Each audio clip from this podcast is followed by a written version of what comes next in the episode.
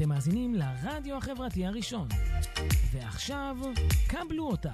תוכנית על קבלת החלטות והתלבטויות מורכבות, בהגשת רלי בריל, ורק אצלנו, ברדיו החברתי הראשון. שלום לכולם, שלום לכולן, אנחנו בעוד תוכנית של קבלו אותה עם רלי בריל, ותראו את האולפן שלנו לכל מי שיכול לראות. אה, טוב, אנחנו יודעים על מה מדובר או לא? אבל אה, לפני שנגלה, למי שעדיין לא יודע או יודעת, אנחנו אה, נתחיל בשיר, כדי שאתם תוכלו לשתף את השידור ולעזור לנו, אבל בעצם לא, נראה לי נגלה לכם, כי אחרת אתם לא תדעו מה לשתף, ואם לשתף, ואת מי זה מעניין.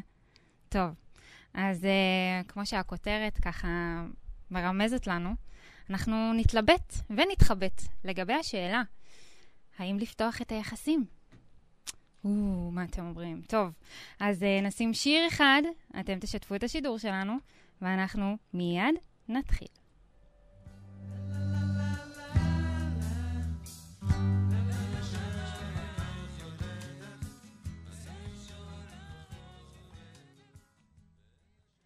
אז שלום לכולם, לכולן, לצופות והצופים והמאזינות והמאזינים, ואיזה כיף הולך להיות לנו היום כזה שמח. חכו, חכו, עוד לא ראיתם כלום.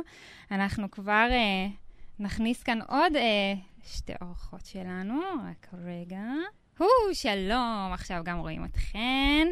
אנחנו אה, נתחיל בעוד תוכנית של קבלו אותה, שזה בעצם פודקאסט על קבלת החלטות. והיום ההתלבטות uh, שלנו תהיה האם לפתוח את היחסים. ולצורך העניין הבאתי כאן פאנל מומחה ומומחיות uh, בתחום. Uh, אנחנו uh, נשאל אותם המון שאלות, נתלבט ונתחבט ביחד, ובסוף uh, אתם אלה שתצטרכו לקבל את ההחלטה. Uh, אבל שנייה אחת לפני, אני בדרך כלל מבקשת מהמומחים שלנו לספר על עצמם מי הם ולמה הם בעצם מומחים בתחום הזה. אני אשמח מאוד שגם אחרי שהם מספרים כאן, אתם תסתכלו, יש לינקים בפוסט עצמו, תוכלו לקרוא עליהם קצת יותר, אה, ואת כל ההפניות הרלוונטיות. אבל אה, נתחיל, אה, נתחיל איתך, פרופסור.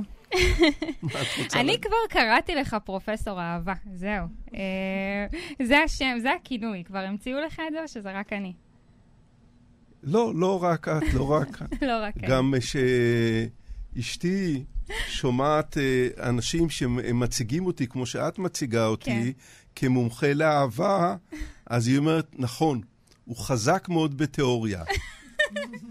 אז אוקיי, אני מאוניברסיטת חיפה. אז רגע, פרופסור אהרון בן זאב, אחד המומחים המובילים בעולם בחקר הרגשות והאהבה הרומנטית.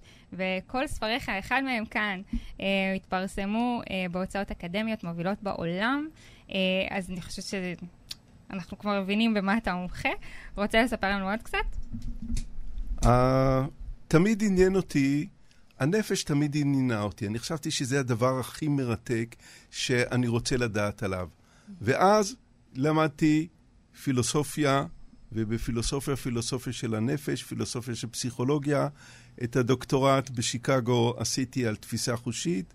ולאחר מכן הלכתי לנושא אחר, וזה הנושא של הרגשות, כי חשבתי שזה באמת התופעה, זו התופעה המורכבת ביותר בנפש, זה הרגשות. וואו. אחרי העבודה על uh, רגשות באופן כללי, עברתי לדון ברגש המורכב ביותר, וזה הרגש של uh, אהבה רומנטית. וואו, וואו. אני, יש לי את הרקע האקדמי, שפה חייב, הוא צועק כזה, ובא לי לצעוק לכל אלה שכזה אומרים, אקדמיה, אקדמיה, תראו איזה דברים חוקרים באקדמיה, כאילו, איזה כיף זה. זה, זה נכון. לא רק... אה, כן, אה, משה, דוקטור משה הלוי, מה שלומך? מעולה. זה הולך בסדר יורד של דרגות אקדמיות? אני לא יודעת, אני עשיתי לפי הסדר, אה, לפי הרשימה, ואני כזה לא רוצה לפספס שום דבר, ואני נשמח לשמוע, מה שלומך, קודם כל? אני בסדר, משמידה חיידקים עם וויסקי, זה מה שעושים אצלנו ברוסיה, אני לא יודעת, לא יודעת שזה עובד עם קורונה, אבל נראה לי שעם שאר הדברים יש מצב. מעולה, מעולה. אז דוקטור משה הלוי, מומחית למערכות יחסים לא מונוגמיות, מאמנת ומגשרת, מחברת הספר לחיות פתוח בהוצאת כנרת, פוליומורית נשואה, פלוס חבר, פלוס שלושה חתולים וחמישה אוגרים. אה, רגע, לא. שכחת שלושה ילדים. סליחה, זה שלושה ילדים, חתולים, זה התבלבל לי פה עם המספרים. אז תעשי לנו סדר, משה. בכל בעלי החיים שיש לי בבית? כל בעלי החיים. כן, דיברנו על האוגרים שם, אבל, אה, ועל אם הם אה, יספיקו להתרבות אה, עד התוכנית, שזה עדיין יהיה חמישה אוגרים. זה רק אוגרות, אין להם מה לעשות. נכון. אין איך להתרבות. ספרי לנו קצת. אז אני דוקטור למשהו אחר לגמרי, אני דוקטור לגיאוגרפיה מהאוניברסיטה העברית עם התמחות בנצרות. ולנושא הזה אני הגעתי פשוט כי אה, כשהתחיל משבר גיל ה-40 שלי, אז אני ובעלי פתחנו את מערכת היחסים שלנו, שזה היה לפני שמונה שנים כמעט. ומאז יש לי את בעלי, שאני איתו 22 שנה, ועוד בן זוג שמונה, כמעט שמונה שנים, וכל הסיפור הזה פתוח לעוד אנשים. וכאדם טוטאלי, עד כמה שזה נשמע מוזר אולי לחלק מהמאזינים לגבי אנשים פוליאמוריים, כי יש סטיגמות. כן. אז כאדם טוטאלי, אני פשוט אה, נכנסתי בכל הכוח לדבר הזה. קראתי המון המון מחקרים, למדתי, למדתי טיפול, אני עובדת היום עם אנשים, אה, אימון, גישור, אני עובדת היום עם אנשים אה, ביחסים פתוחים בשש השנים האחרונות בערך. אה, וחיה ככה, אה? ולומדת את זה, וחולמת על זה בלילה, ומתראיינת על זה, ואקטיביסטית בנושא הזה של אה, מערכות יחסים חופשיות, אה, גם לא מונוגמיות וגם מונוגמיות. אה, במדיה בארץ, אז... אז נראה לי שנוכל לקחת משם כמה תובנות, כמה שיקולים שצריך לקחת בחשבון, גם מניסיון וגם מניסיון של אחרים, מה שנקרא. בהחלט. קרן. היי. היי, קרן כהן רייפמן. מה שלומך? איזה כיף להיות פה. טוב, אני לא יודעת אם מישהו הספיק לקרוא ככה את כל הפוסטים שהפצצתי בשבוע האחרון.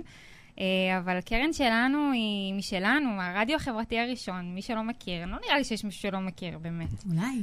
אולי, אולי.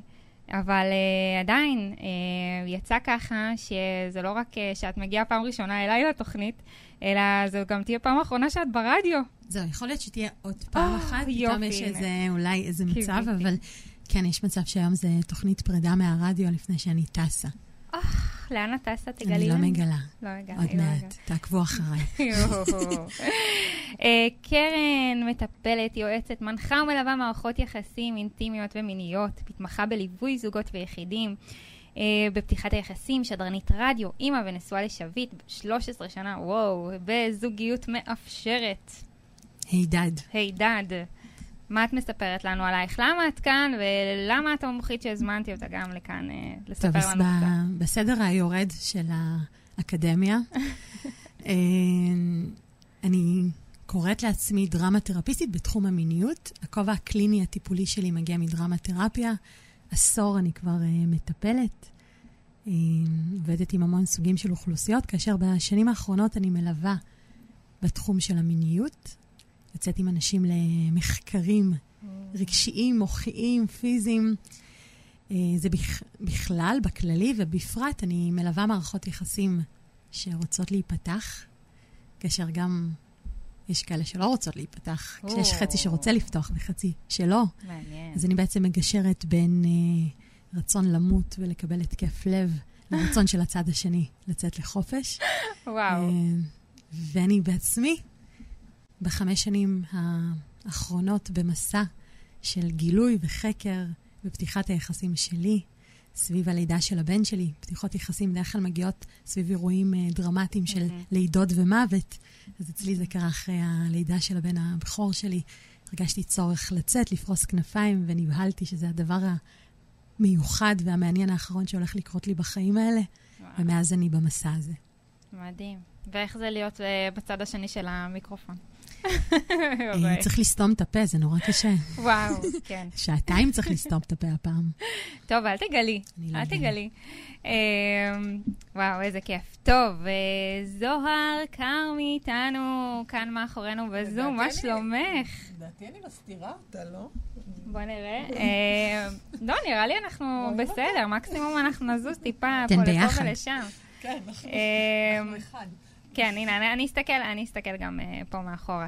Uh, זוהר כרמי, אישה ואימא וכותבת ביחסים, uh, חיה בשתי ערים שונות, אקטיביסטית, מטפלת, מנחה, מלווה נשים מתוך חוויה פמיניסטית, אנרכיסטית ורדיקלית. טוב, את זה תהיי חייבת להסביר.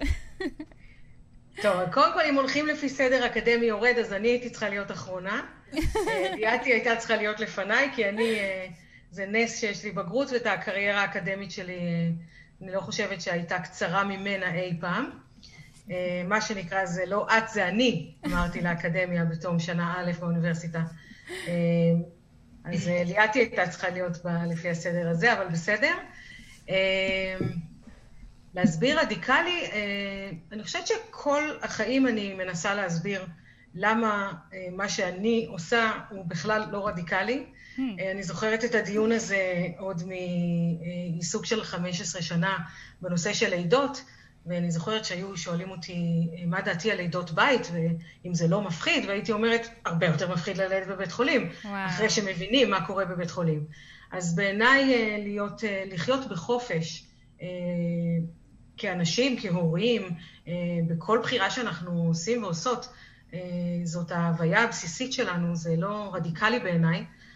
ולצערי עדיין צריך להצמיד את המילה הרדיקלית גם לפמיניזם, גם לכל מה שקשור בחופש בחירה. בעיניי זה פשוט המהות שלנו, אה, להיות חופשיים, וכמו שגם המהות שלנו זה לרצות להרגיש ביטחון. Mm-hmm. זאת אומרת, איפשהו על הרצף הזה שבין אה, חופש לביטחון, אנחנו כולנו אה, נעים ונאות.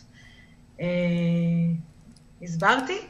כן, בהקשר. אבל יש, אה, טוב, אנחנו, אה, נראה לי שליאת תצטרך לספר לנו אה, למה בעצם הזמנתי אתכן. אה, ליאת שדה סעדון, אישה ואימא, כותבת, בעלת בלוגים, 25 שנה, אה, מתפרנסת מהייטק, כותבת... אה, רגע, אז נו, אתם רואים, זה הפוך לי, כל הזה.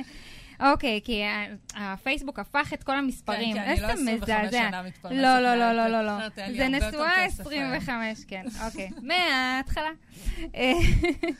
אמ, נשואה 25 שנה, וואו. אמ, מתפרנסת מהייטק, כותבת בשביל הנשמה, חוקרת גבולות, אוהבת לגעת בנפשות של אחרים ולהינגע בחזרה. איזה יפה זה. איזה מקסים זה. זה נורא כיף להינגע בחזרה. ממש. אמ, ספרי לנו רגע, למה הזמנתי אותך ואת זוהר לכאן? זוהר ואני אה, בשלוש וחצי שנים האחרונות אה, עבדנו יחד על ספר שנקרא יחסים פקוחים. אני חושבת שאפשר לראות אותו פה כן. לצד הספר של אהרון.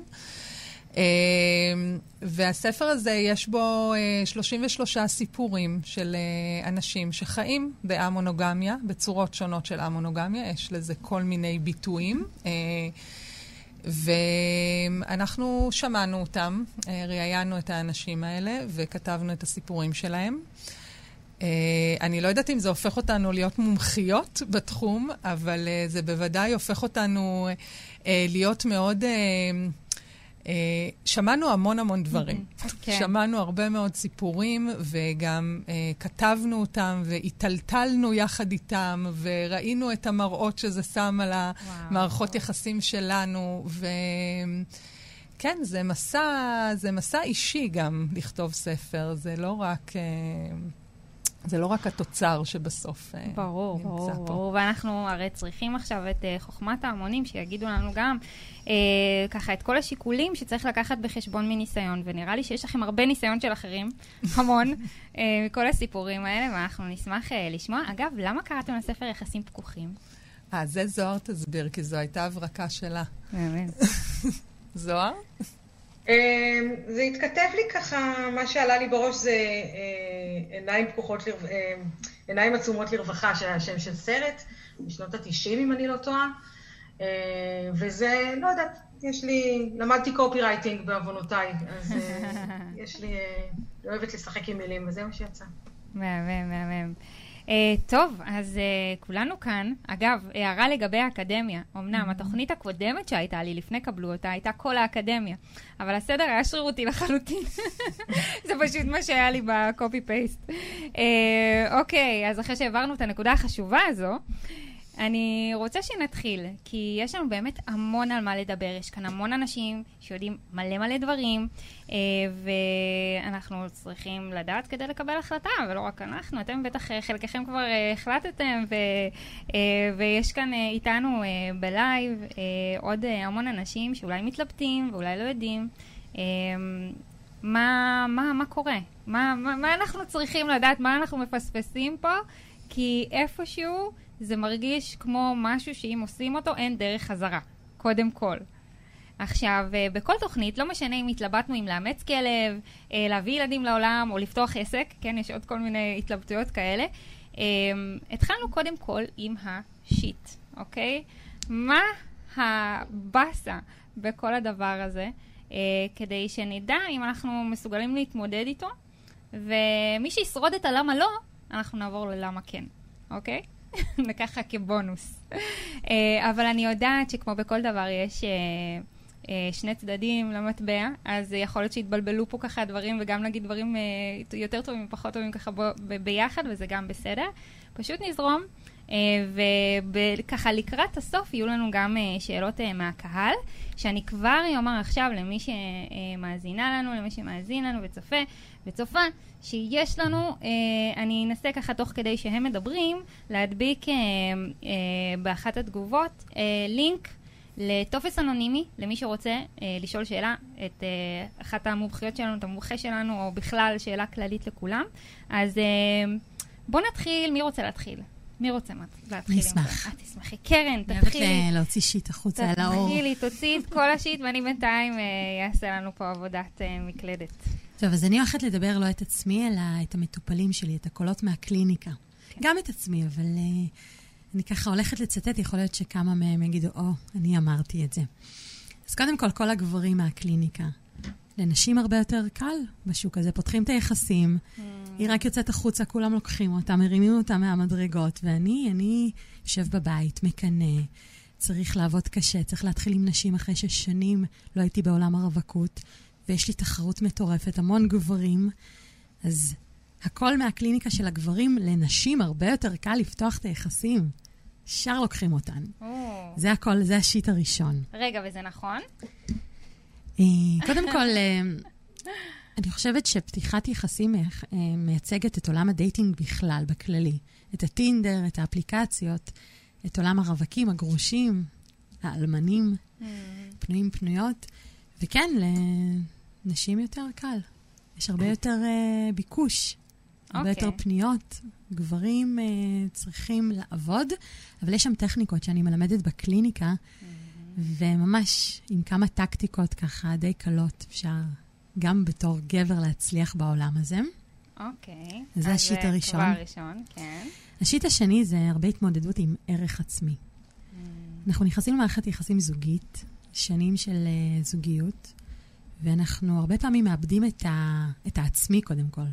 הערך שלנו נבנה בביחד שלנו, במשפחתיות, בהורות, בזוגיות. ואז, כשאנחנו פותחים את היחסים, פתאום יש לנו התמודדות עם מי אני בלי הבן זוג שלי. מי אני לא בתפקיד האימא. מי אני לא בתפקיד האשת משפחה והשותפה לעסק יחד עם בעלי. אז יש הרבה כאבים סביב עניין הערך, חוסר ביטחון, מה אני שווה, מה אני שווה בשוק. כמה אני שווה לעומת בן הזוג שלי, שבבית, כשאנחנו פותחים יחסים, האם יש כאן שוויון? האם אפשר בכלל להשוות אם יש לו מערכת יחסים ולי אין? אני יושבת ומחכה לו בבית, מה זה עושה לערך העצמי שלי?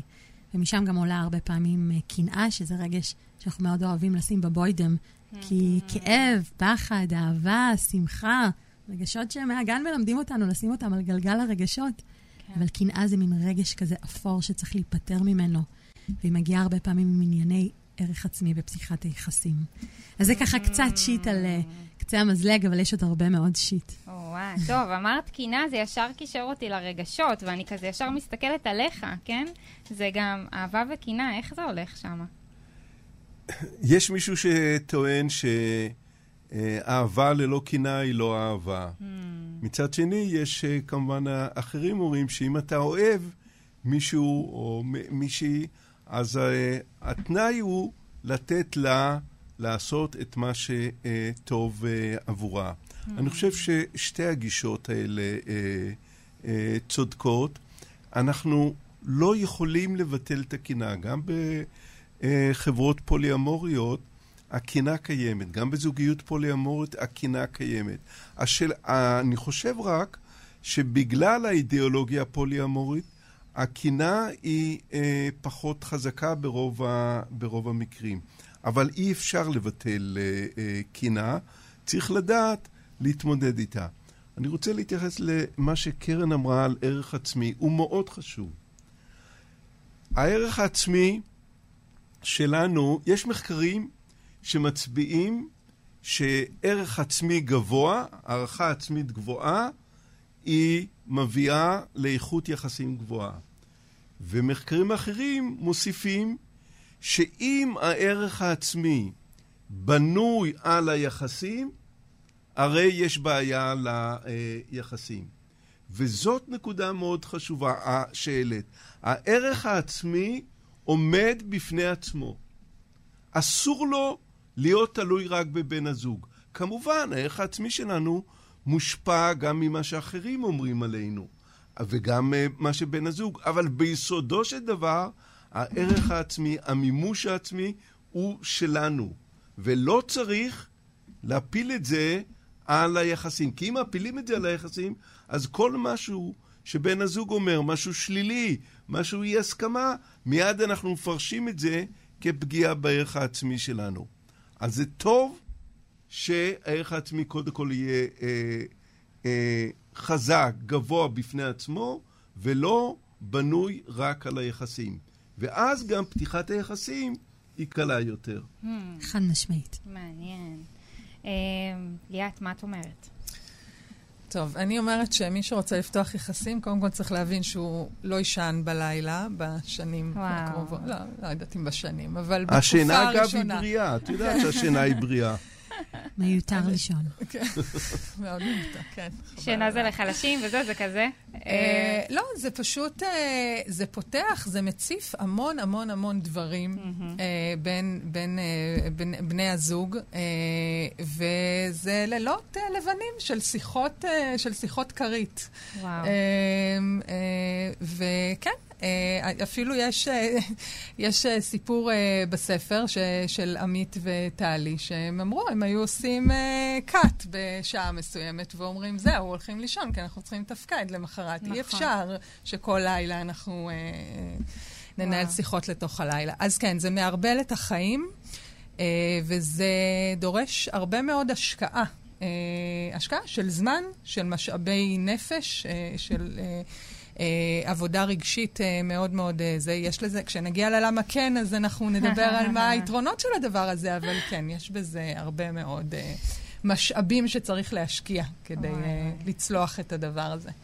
אה, זוהר, אה, מה את אומרת? מה הדבר הראשון שעולה לך שאת אה, חושבת על הצדדים הפחות טובים של הנושא הזה? מה השיט? כן, מה השיט? איך, ידעתי שתאהבי את זה, אה? מה השיט? בוא נדבר על זה. תשמעי, אה, אז כן, אני, אני קודם כל מתחברת לכל מה שנאמר פה עד עכשיו. אין ספק שגברים אה, נתקלים בקשיים אה, שהם לא צפו אותם אולי, ובהחלט מופתעים לגלות שהם יוצאים לעולם ולא כל הנשים האופציונליות נופלות לרגליהם, זה בהחלט דבר מפתיע. וצריכים להתמודד, זאת אומרת, יש פה איזושהי, אה, אה, יש פה איזושהי הליכה נגד אה, משהו שאנחנו מחוברתים אליו. זאת אומרת, כש, כשקרן דיברה על זה שלנשים יותר קל, אז גם משה וגם אני ככה קצת הרמנו גבן, ראיתי, במסך, כי לנשים יותר קל, מותר להגיד מילים גסות? בטח. תהיה ראשון? זה לא צנזורה, רדי. מותר, מותר. אז לנשים יותר קל להשיג סקס, להשיג זיונים, זה נכון. אה, האם יותר קל לנשים להשיג מערכות יחסים מספקות, אה, מיטיבות, אה, מעודדות עושר? ממש לא. יכול להיות אפילו שהפוך, משום שקהל היעד של נשים, של גברים, בהנחה שהם אנשים הטרו-נורמטיביים, זה נשים, ונשים זה קהל יעד הרבה יותר איכותי ליצור איתו מערכות יחסים מיטיבות ועמוקות ומלאות בתקשורת ובעבודה רגשית. אז דווקא בהקשר הזה לגברים יש בריכה, לגברים הטרו יש בריכה מאוד מאוד מפתה. בהחלט עבור בריכת הדייטינג הרגילה של להשיג דייטים, להשיג סקס, זה נכון שהבריכה של הנשים נראית יותר, הדשא נראה יותר ירוק בצד הזה, אבל זה, השיט הוא אותו שיט, זה פשוט נשים פוגשות אותו בהקשר של חיפוש אחר מערכות יחסים, אחר קשרים שיש בהם תקשורת עמוקה וכן הלאה, וגברים פוגשים את זה, אבל זה, זה שני צדדים של, של, אותה, של אותו שיט. וכמובן הקנאה, הקנאה היא תמיד הדבר הראשון, גם ששואלים, מה, אתם לא מקנאים? איך זה שלא מקנאים? מה עושים עם הקנאה? אין ספק שהקנאה היא שחקן מאוד מאוד מכאיב בתהליך הזה, מבחינה רגשית. ודרכי ההתמודדות, אנחנו כבר גולשות למה טוב בלפתוח את היחסים, אז נחכה עם זה. אוקיי. משה, איזה כן. יפה את מחכה בסבלנות, באמת. אני יודעת שיש לך בטח מלא מלא מלא מה להגיד. אני לא חושבת שיש דאונסייד. אני חושבת שיש אנשים שלא צריכים להיכנס לזה. אוקיי, בוא, בוא, לא בוא נ... לא צריכים להיכנס לזה לפני שהם עושים עבודה, או לא צריכים להיכנס לזה בכלל. אוקיי, בוא, בוא נבין למה. מה, מי כן, מי לא, זה בדיוק השיקולים האלה שצריך לקחת בחשבון. אוקיי, שוב, אנשים שיש להם בעיות בערך עצמי, מאוד מאוד יסבלו בתוך הסיפור הזה. אנשים שעברו טראומות קשות, אנשים הפרעות אישיות, אנשים עם היקשרות לא בטוחה או חרדתית. כל הדברים האלה עלולים לגרום להמון המון סבל בתוך פתיחת יחסים. אלא אם כן האנשים האלה יכולים, לא תמיד הם יכולים, או רוצים, ולא תמיד הם רוצים, לעשות שם עבודה. אוקיי? למי שרוצה לעשות עבודת התפתחות אישית, פוף, ממליצה בכל פה. וואו, וואו, וואו, לגמרי. אבל אני רוצה, ככה, יש כמה, אמרתם, רצתם על מלא מלא דברים, אבל בואו בוא נתעכב על כמה דברים. יש פה את הנושא הזה של, את זרקת את זה ליאת, בקטנה. זה דורש זמן, זה, רגע, זמן, זמן. זמן זה המשאב הכי, הכי יקר וחשוב שיש לנו, והוא נגמר בש, כאילו, כל כך מהר.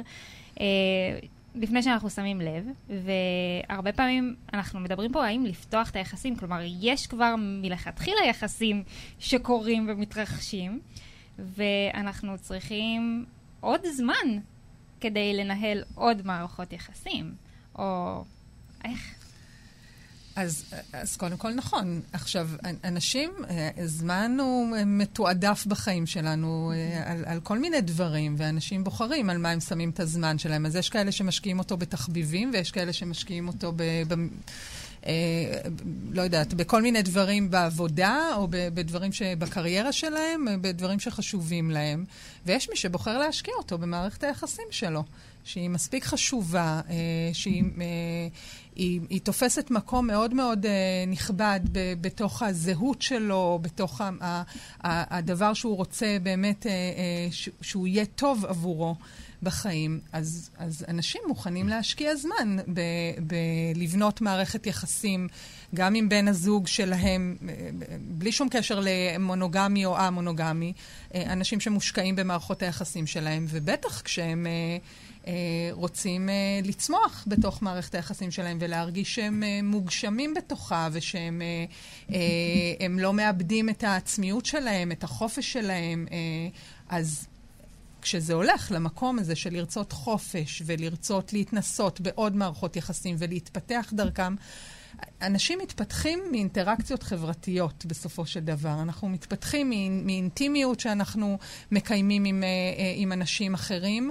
אה, וכשאנשים בוחרים בדרך הזאת להתפתח, אז הם צריכים להשקיע שם את הזמן, כן. נכון? את הזמן ואת משאבי הנפש שלהם, כי זה לא רק זמן, זה, זה בעיקר אנרגיות mm-hmm. שצריך לשים שם. בטח, כן. נראה, נראה שיש פה איזשהו ויכוח בין ליאת ובין uh, משה על הנושא של העבודה ביחסים. אז ראשית, גם ביחסים אה, אה, מונוגמיים, אז אה, הטענ, הטענות של שתיכם נכונות. מישהי אמרה, אם צריך לעבוד על היחסים, זה לא יעבוד. Hmm. כלומר, אבל מה שהכוונה פה, לא שלא צריך בכלל לעבוד על היחסים, אלא שצריך לעבוד הרבה. אם אתה עובד הרבה, צריך לעבוד הרבה, כאילו אתה בא למשמרת שנייה בבית אחרי עבודה במשמרת הראשונה, ואתה צריך לעבוד עוד פעם. לא ילך, לא ילך. עבודה, ואם את לא ישנה טוב, מזל שזה היה רק בשנים הראשונות. אחרת, אם זה, אם זה ממשיך לא לישון טוב, זה לא טוב. אז זה מה שמשה אמרה, שמי שצריך לעבוד הרבה על זה, לא אה, עובד, אה, לא יעבוד. מצד שני, המערכת הפתוחה היא אכן מורכבת יותר. Mm-hmm. זה, יש פה באמת אה, כאילו אה, אידיאל של חופש, אבל יש פה גם המגבלות. יש המגבלות של עוד אנשים שאתה מכניס למערכת, ולכן יש פה מורכבות הרבה יותר גדולה. זה ייתכן כמו קיבוץ קטן, שצריך להתחשב בכל האנשים. וכמי שהיה בקיבוץ, זה לא נעים שכל הזמן לשאול אחרים מה, אה, מה לעשות.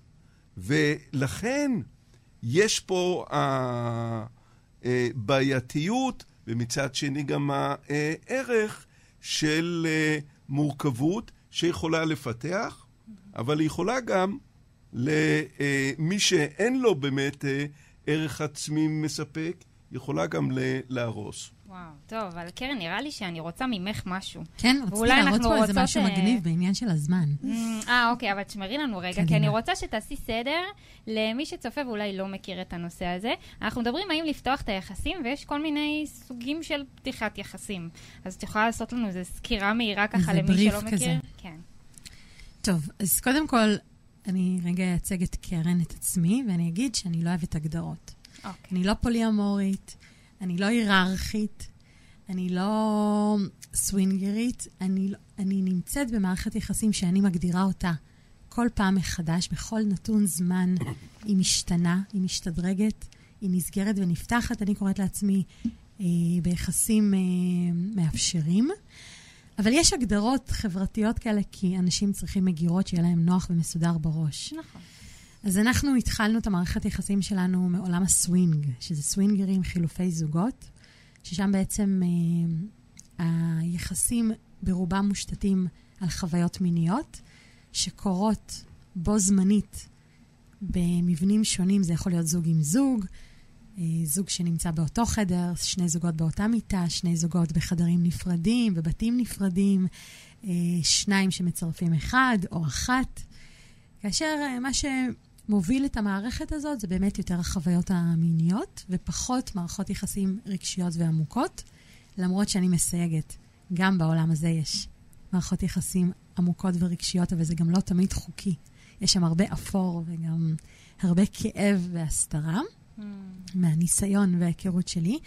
יש לנו את הסווינגרים, יש לנו את הפוליאמורים, שיש uh, סולו פולי, כאלה שלא מגיעים עם סנדוויץ' מהבית, אלא מסתובבים חופשי בעולם ובעצם יכולים ליצור לעצמם מערכות יחסים. יש uh, מערכות יחסים היררכיות ולא היררכיות, כאשר uh, הראשי או הראשית המקנן, זה שאיתו יש לנו בית ומשפחה, אז הוא בהיררכיה במקום הראשון, יש את המשני, לא יודעת, את השלישי, את הרביעי, את החמישי, כל אחד וההגדרות שלו. Uh, יש אנרכיסטים של מערכות יחסים, כאן מאחוריי, mm-hmm. ששם באמת אה, יש הרבה פחות הגדרות והרבה פחות אה, סיווג, וכהנה וכהנה, כל אחד מגדיר את זה קצת אחרת, וגם הרצף הוא שונה, כי פוליאמוריה אצל מישהו אחד מוגדרת בצורה מסוימת, ואצל מישהו אחר בצורה אחרת. ויש פה באמת ציר שהוא מאוד מאוד רחב ומשתנה כל הזמן. וואו, וואו, וואו, וואו, וואו. אוקיי, אני מקווה... זה ככה על רגל אחת. אני, אני מה, מהאוניברסיטה הייתי, עכשיו, אם זה היה כבר מוקלט, הייתי עושה אחורה פנה, עוד פעם, רגע, לא הבנתי, עוד פעם. שנייה, מה, כל כך הרבה אפשרויות? יש עוד. יש עוד? יש עוד, כן. אוקיי, איפה אנחנו יכולים למצוא את הרשימה המלאה? אה, מדהים. אצלי בספר, שמשום מה לא אצלכם שם. אוי, נו, את רואה, ידעתי, ידעתי שאת צריכה לבוא לפה, זה פשוט אה, טוב. אה, וואי, אז מה שתספרי לנו מה אנחנו עוד לא יודעים. מה שצריך להבין זה שיש רצף, שהולך מ... גם בתוך מונוגמיה יש רצף. ממונוגמיה מאוד מאוד מגבילה, בה יגידו לבן אדם מותר לו לשתות קפה עם בן המין השני, או, אה, או איך להתלבש, או קראתי כל מיני אה, דברים באמת כאילו שהגיעו כבר למצבים של אה, בן הזוג שלי נמצא בחוף הים והייתה לו זקפה מזה שהוא דיבר עם מישהי אם הוא בגד בי, hmm. אוקיי? אז כאילו... מעריב לנוער שלום. כאלה, כן. ועד מונוגמיה מאוד מאוד חופשית. אה, שבה הכל מותר ואנשים בוחרים שלא, זאת אומרת, יש רצף של חופש גם בתוך מונוגמיה. Mm-hmm. אבל מה שמאוד מעניין זה שברגע שיוצאים מתוך מונוגמיה, לדברים שהולכים וכאילו מתרחקים ממנה, מונוגמיש, כן, שזה פעם ב... כאילו, ואפשר לדבר על זה, או don't ask, don't tell, שזה כמו לנהל רומן בסתר, אבל זה באישור, אוקיי? ודרך מערכות פתוחות לסקס וסווינג ופוליאמוריה וסולופולי וכדומה. יש פה רצף שלם של אפור, שבו אנשים מסוימים יגדירו את עצמם מונוגמיים, ואנשים מסוימים יגדירו את עצמם לא מונוגמיים.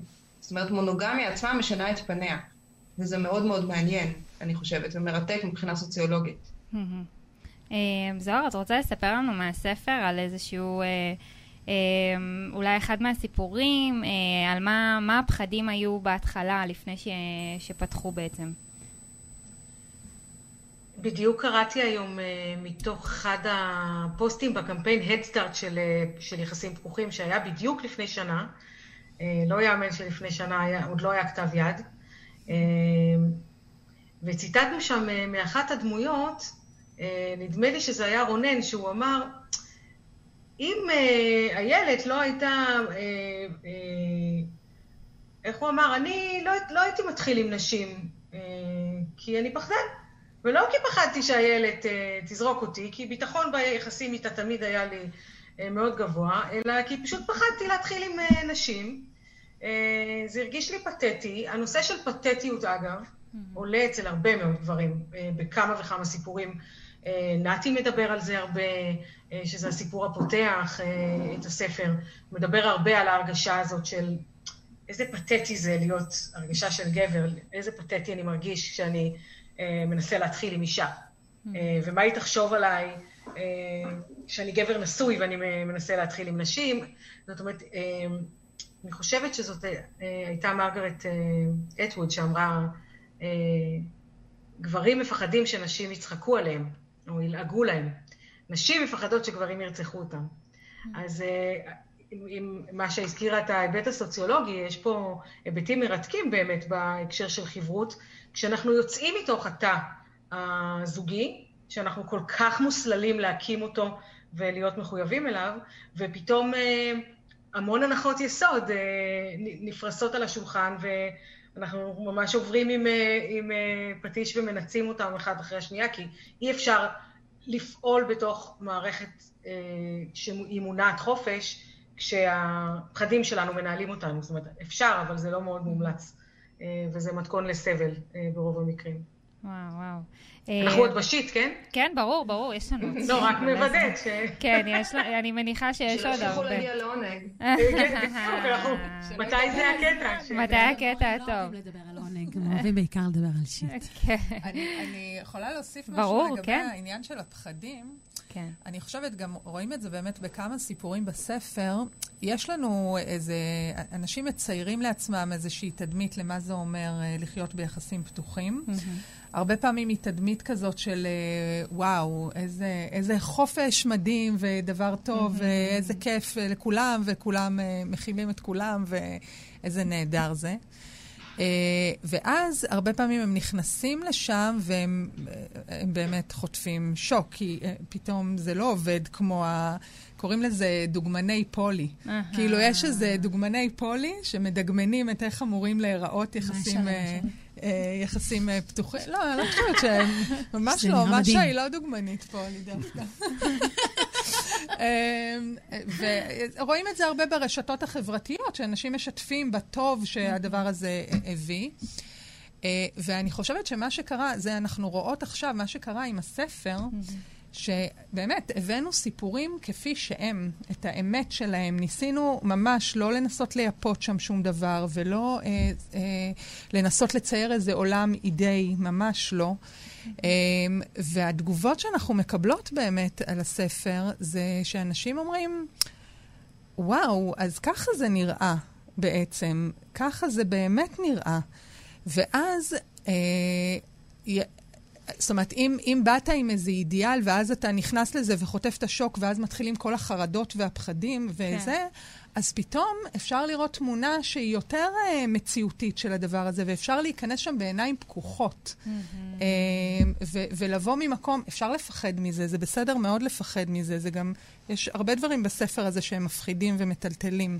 כן. אבל אז לפחות אתה מסתכל לפחד הזה בעיניים, אה, ואתה יודע לקראת מה אתה הולך. אבל אתה יודע שאתה הולך לקראת, אה, הולך לכאוב לך. נכון. לגדול זה כואב. לגדול זה כואב, כאבי כן, גדילה. כן. כאבי גדילה, מה שנקרא. אז, אה, אז, אז זה טוב, בשביל זה אנחנו גם אה, עורכים כאן את התוכנית, בשביל שאנשים ידעו מה, אה, מה בעצם המחירים של הדבר הזה, כי בכל דבר יש מחירים. אבל גם להיכנס לטיפול זוגי, זה הולך לכאוב לך, ולעשות כל, כל שינוי משמעותי שעושים בחיים, מתוך מטרה להתפתח ול, ו, וליצור לעצמנו עולם טוב יותר, לעצמנו, העולם האישי שלנו, הוא כרוך בכאבים גם, כן. אם נשאר סטטיים במקום, לא יכאב לנו, אבל גם לא נתקדם לשום מקום. אוקיי, אבל מי אמר שצריך להתקדם? אנחנו רוצים להתקדם? לא חייבים. לא חייב. לא חייב. אז מי שרוצה להתקדם. כלומר, כן. איפשהו זה יכול להתאים לאנשים שאומרים, אוקיי, הגענו לאיזושהי רוויה מסוימת כזאת, מה הכוונה בדיוק בלהתקדם? להתקדם ב- ב- במובן של התפתחות אישית וגם זוגית, או, או, או, או של, של המערכת יחסים שאני נמצא בה. האם, האם כן. התפתחות אישית היא רק בהכרת אנשים אחרים? לא, אבל יש אנשים שדרך שם זה עובר. אנשים יכולים להתפתח אישית כי הם הולכים לסדנאות uh, בכל מיני נושאים, כי הם uh, מפתחים תחביבים, כי הם uh, עושים מרתונים והם uh, uh, לומדים uh, משם על עצמם, כל מיני דברים. יש, יש הרבה דרכים להתפתח וללמוד ולהכיר את עצמך. יש אנשים שהדרך שלהם עוברת שם דרך אינטראקציה עם אנשים אחרים, דרך אינטראקציה מינית. עם אנשים אחרים. יש הרבה מאוד אה, מסע גילוי מיני גם לגברים וגם לנשים. רואים את זה ב, בכל מיני סיפורים בספר, שאנשים גילו את המיניות שלהם בעקבות אינטראקציות שהיו להם עם אנשים נוספים. וואו. אה, בוא נדבר רגע על... אני רוצה רק להגיד שזה גם כואב להישאר במקום. שלא תחשבו. כלומר, גם אה, לא לזוז לשום מקום ורק להיתקע בתוך איזשהו מקום של רק בביטחון והישרדות, באיזשהו שלב כואב. אז שלא תחשבו שיש לכם דרך להימלט מזה, זה כל מה שאני אומרת. מעולה, מעולה. תוספת אה, חשובה. הבעיה היא כמובן לא רק אה, כאב, כי כאב, אתן צודקות, כאב קיים תמיד באנושות. בכל יחסים יש הפסד, יש אה, כאב. זה, השאלה היא יותר ההתפתחות, ואכן יש כיוונים של, שונים של התפתחות. הייתי רוצה מילה אחת להגיד על הבעייתיות מספר אחת שאני רואה ביחסים רומנטיים, היא השוואה לאנשים אחרים. ברגע שביחסים שלך אתה משווה כל הזמן עם אנשים אחרים, היחסים מורעלים. עכשיו, בואו נבחון את זה ביחסים הפתוחים. מצד אחד, ערך ההשוואה, המשקל של ההשוואה הוא פחות. בוא, אתה, אני איתו, אני, אה, אה, אנחנו אה, יחד עם זה, יחד עם זה.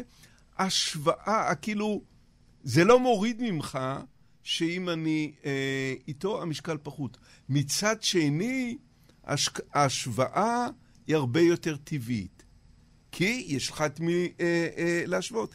לכן אלה הם שני היבטים שאחד אה, הוא בעייתי, אה, וזה ההשוואה המתמדת שקיימת, והאחר כאילו מנסה לפצות שאל תיתן להשוואה משקל גדול מדי. Hmm. אני רוצה את זוהר, האנרכיסטית שלנו. אני רוצה אותך. אני האנרכיסטית? אני גם את האנרכיסטית. בסדר, אבל את, את הצהרת על זה ב, ב, כשביקשתי uh, שתכתבו לי כמה מילים על עצמך. נכון. זה כתוב על, עלייך, אז זהו, זה נדבק עכשיו. אני רוצה שדווקא... אני האנרכיסטית. מעולה, אז דווקא אותך, אני רוצה לשאול על כל הנושא של חוקים וגבולות. Uh, יש פה איזושהי, uh, אני לא יודעת, קראתי גם את, ה, את הספר ו, וראיתי שיש כאלה שהם התחילו עם כל מיני חוקים ואחר כך, לא יודעת, ביטלו את החוקים, לא, איך זה עובד? מה צריך לדעת לפני שנכנסים, פותחים את מערכת יחסים בכל הנושא הזה של גבולות? דווקא אותי לשאול על חוקים וגבולות זה, נכון, זה, זה משעשע. נכון. אני, בסדר, נענית לאתגר, אני, אני הרי כל חוק שאני רואה... אני מיד בודקת איך אפשר לעקוף אותו, באופן כללי בחיים. אה, בגלל זה שאלתי דווקא אותך. אה, תראי, אנשים בדרך כלל צריכים, אה, צריכים לנסח לעצמם איזה שהם הסכמים ואיזה שהם כללים, שיאפשרו להם את החקירה הזאת בחוץ. יש לנו זוג בספר שהם קראו לזה אמנה. שהם אה, בשיחה שבה הם פתחו את היחסים, וכל אחד מהם, אה, ליאת ראיינה אותו, אם אני לא טועה, אני ראיינתי אותה. כן. הם שניהם באותה נקודה בריאיון, ללא שום תיאום ביניהם, הלכו לארנק שלהם, כל אחד של עצמו, הוציאו את המכתב, את הפתק, אה, והקריאו ממנו. האמנה שלהם הייתה שם, והם שניהם אמרו, כל מה שכתבנו באמנה תקף, שריר וקיים עד היום. ואני חושבת שהסיבה שזה עבד להם, ושהחוקים שלהם באמת החזיקו מים אה, כל כך הרבה שנים, הם אה, נכון לראיון, הם היו פתוחים כבר כמה שנים טובות, אה, זה שהם לא נכנסו, הם לא הגבילו את האוטונומיה אחד של השנייה, אלא הם כתבו כללים שבעצם מסדירים את המחויבות שלהם לראות אחד את השנייה בתוך, בתוך המסע הזה. אה, זה... אני חושבת שעובדה שזה עבד להם, עובדה שכמה שנים אחרי הם מוציאים את הפתק הזה מהארנק, והם אומרים, אני, אני עומד, אני עומדת מאחורי מה שכתוב פה. כי אם היה כתוב שם, היה לנו זוג שבסוף לא נכנסו לספר, אה, שאמרו שכשהם פתחו את, ה, את היחסים בשיחות פתיחה, הם פתחו גיליון אקסל עם עשרות סעיפים. הם לא צחקו, באמת היה להם גיליון אקסל של עשרות סעיפים. כבר בשלב שבו הם התראיינו, שהם אפילו לא היו פתוחים שנה, הם כבר שניהם צחקו על זה, הם כבר שניהם אמרו, כמעט כל מה שכתבנו באקסל הזה הוא לא רלוונטי, כי כשנכנסים ברזולוציות הקשוחות של... אה, ש, שאנשים חווים אותם כהפרה של האוטונומיה שלהם, אז זה מאוד מאוד מסבך את הסיפור, כי מצד אחד יש פה יציאה למסע של גילוי של האוטונומיה, של מי אנחנו כאנשים פרטיים מחוץ למסגרת של מערכת היחסים המקננת או הראשית, או איך שלא רוצים אה, לקרוא לזה. אה, ואז את כל הדבר הזה אנחנו צריכים לעשות בתוך איזושהי מערכת מאוד מאוד מגבילה. אז הרבה פעמים זה איזה שהם קביים שהם טובים עד שיהיה כוח ללכת בלעדיהם. Mm-hmm. אוקיי, okay, אבל צריך לקחת בחשבון אה, שגם לא תמיד ה... מה שאני רוצה אה, זה מה שהבן זוג ירצה, וההפך, נכון? כלומר, נכון. יש פה שניים נכון. בטנגו המשולש הזה, או המרובע לא הזה. לא התחייבנו להסכים על הכל, התחייבנו okay. אוקיי. לראות אחד את השני. אני חושבת שזאת המחויבות הכי אה, משמעותית והכי מרגשת, ועבורי זה הסיפור. אני במערכות יחסים זקוקה להרגיש שרואים אותי. מהרגע שרואים אותי, זה לא אומר שצריך לתת לי כל מה שאני רוצה, זה לא אומר שצריך לעשות כל מה שאני אומרת. אה, די מתכון לתסכול להתעקש שאנשים יעשו כל מה שאני אומרת. זה עובד אולי רק עם הילדים עד גיל מסוים. מה זה רואים אותי? את מוכנה להרחיב, אה, זוהר? מה? להרחיב על מה זה רואים אותי. רואים אותי זה אומר שאם יש איזושהי אה, אה, החלטה לקבל, אז אה, שמים לב שזאת אני שם ולא אה, אישה גנרית. למשל, אה, לי יש הרבה מאוד uh, חרדות קיומיות שקשורות באהובים שלי. אם, אם בן אדם שאני מאוד מאוד אוהבת, זה אפילו קרה לי עם ליאת פעם, uh, שהיא הייתה לא זמינה, uh, היה, v, היה V1 בוואטסאפ, uh, זה דבר שלא לא קרה מעולם לפני כן, אנחנו כבר עבדנו אז לדעתי שנתיים ביחד. שלחתי לה הודעה, היא לא הייתה זמינה, מבחינתי היא רצוחה בצד הכביש. באיזה כן. תעלה בצד הדרך, זה הסוף, אין... אז אם היא במערכת יחסים איתי והיא רואה אותי, אז אה, אולי לא נורא נורא כיף לה תמיד לשים לב שהיא לא נכבה לה הטלפון, אבל אם היא יודעת שאנחנו בעוד עשר דקות צריכות להיכנס לפגישה ויכול להיות שאני אהיה אה, ערה לזה שהטלפון שלה סגור ואתחיל לאכול סרטים, אז יכול להיות שזה יקל על שתינו אם היא תשים לב לנקודה הזאת. לא תמיד היא יכולה, אולי אה, נגמר, נגמרה באמת הבטריה, ואולי באמת באמת אין מטען בסביבה. אבל עדיין, בתוך מערכת יחסים, אני חושבת שהדבר המשמעותי זה לראות אחד את השני. זה, אני, לא, אני לא חברה גנרית, אישה גנרית, אלא יש לי צרכים ספציפיים, יש לי רגישויות ספציפיות, יש לי חרדות ספציפיות, יש לי אה, אה, דברים ספציפיים שמפעילים אותי, טריגרים.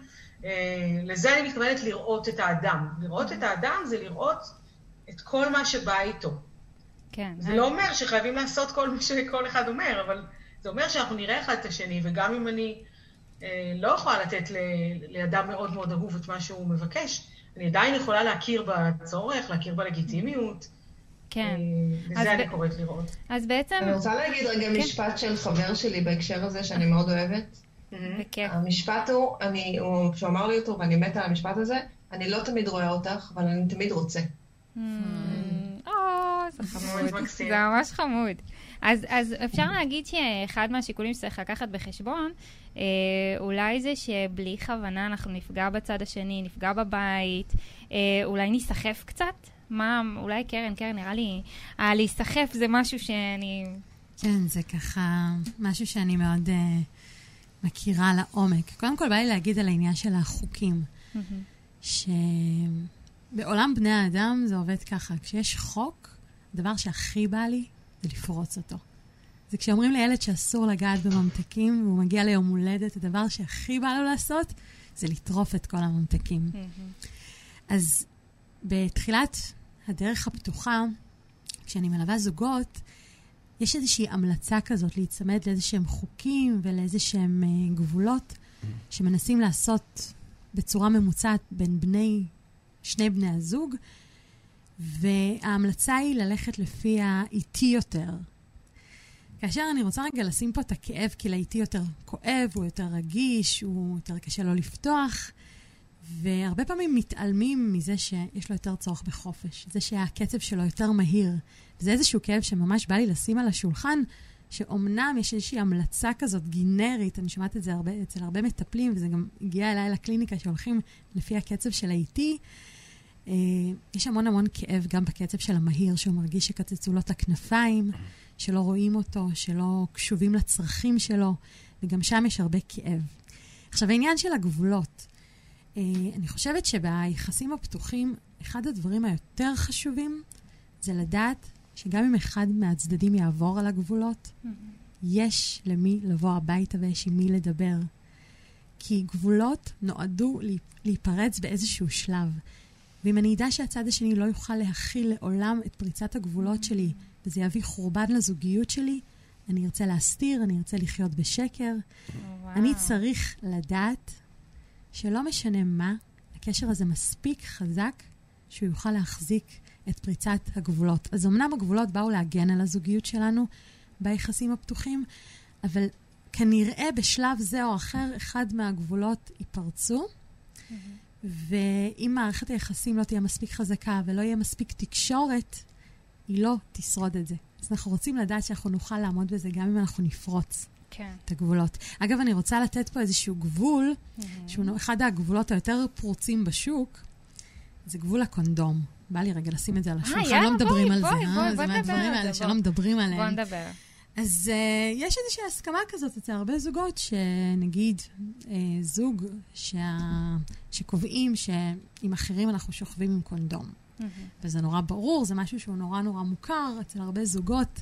במערכת יחסים ראשית, קובעים שעם האחרים, הפרטנרים האחרים, אה, שוכבים עם קונדום. ואז העניינים מתחממים. ואז פתאום לא בא לנו את, ה, את הגבול הזה שיפריד ביני לבין התחושה של הבן זוג המשני או החדש. ומתחילים להוריד. גלשנו, התחממנו, וזה מן השקר הקטן הזה והאפור שלא, שלא מביאים לשולחן הדיונים המשפחתי, כי שם יכול להיות משבר. והמון המון המון עוברים אותו. זה, זה משהו שאני אשמור ביני לבין הבן זוג שלי, ובסדר, לא, אם, אם אני לא אביא מחלות מין אה, נדירות הביתה, אז כנראה כן. שזה, שזה לא יתגלה. שזה בעצם המחשבה מאחורי זה? זה? המחשבה היא שקבענו פה איזשהו גבול, mm-hmm. אבל זה נורא קשה. כשהצד השני שם לך גבול, אה, יש לו רצון לשלוט בצורך שלך, בתשוקה שלך, בגוף שלך. Mm-hmm. הוא לא נמצא איתך בחדר המיטות. הוא לא יודע מה, הוא, מה קורה שם בלייב. כן. לפעמים בלייב הדברים קורים בצורה שונה. אוקיי, אבל אני אומרת, המחשבה על קונדום וכל זה, זה היה, אני מניחה שזה בשביל זה, לא לשמור על אה, מחלות, עניינים בשביל וכאלה. בשביל לא ליצור פה איזה פנדמיה כן. כזאת של פוליאמורים. כן, אוקיי. אז, אז אולי חלק מהשיקולים שצריך לקחת בחשבון זה שאם אתם מפחדים ממחטים, אולי לא כדאי לכם להיכנס לזה כי צריך לעשות בדיקות אה, כאלה. קודם כל, אני חושבת שאם אתם מפחדים ממחלות מין, אז אל תעשו מין בכלל. אה, אוקיי. זה כאילו, כן. זה לא... לא, אמרתי ממחטים, כאילו, את יודעת, בכל זאת צריך לעשות אה, בדיקת דם. כן. אה, אבל אה, משהו אחרון כזה, שאני תמיד מביאה לקליניקה אה, את המבנה הזה, שאני אומרת, גם אצל זוגות שהם זוגות עם תקשורת נפלאה, והם מספרים אחד לשני 70 אחוז מהדברים שעוברים עליהם, יש תמיד את ה-30 אחוז שאנחנו שומרים לעצמנו, ושם קבור הכלב. כשאנחנו נפתח את ה-30 אחוז האלה, כשאנחנו נצליח לתקשר את ה-30 אחוז האלה, אנחנו נגיע לעומקים והתפתחות זוגית הרבה הרבה הרבה יותר גדולה. אז דווקא ה-30% הלא מסופרים, אני חושבת שיש שם עניין גדול שגורם לנו לקפוץ mm. צעד אחד קדימה. מעניין, מעניין. אה, ליאת, אני רוצה לשאול אותך, את שקטה פתאום. אה, אני חשבתי, ניסיתי ככה לחשוב על כל מיני אה, למה לא, למה לא, למה לא. אה, וחשבתי על כאילו, על, על דברים שאולי הם שוליים, אבל הם עדיין שיקול. Mm. מה כל הנושא הזה של, ה, של הסביבה? של מה יגידו עלינו, של מה ידעו, מה, מה מספרים, מה לא. כלומר, איפשהו יש אנשים שנחשפים יותר, יש אנשים שנחשפים פחות. מניחה שהרבה גם אנונימים ששלחו פה שאלות, מן הסתם, כי זה לא נושא ששמים, אה, את יודעת, בשולחן ערב שישי ומדברים עליו. אה, אז מה אנחנו צריכים לדעת בנושא הזה? אז קודם כל, אה, זה באמת נקודה מאוד, מאוד משמעותית, הנושא הזה של חשיפה. Uh, זה לא סתם שרוב מוחלט של המרואיינים המשתתפים בספר שלנו בחרו להופיע בו בשם בדוי. Mm-hmm. אין, אנחנו חיים היום בחברה שאין בה לגיטימציה לאורח החיים הזה. אנשים חוששים באמת ממה יגידו עליהם. עכשיו, יש פה כל מיני חששות. Mm-hmm.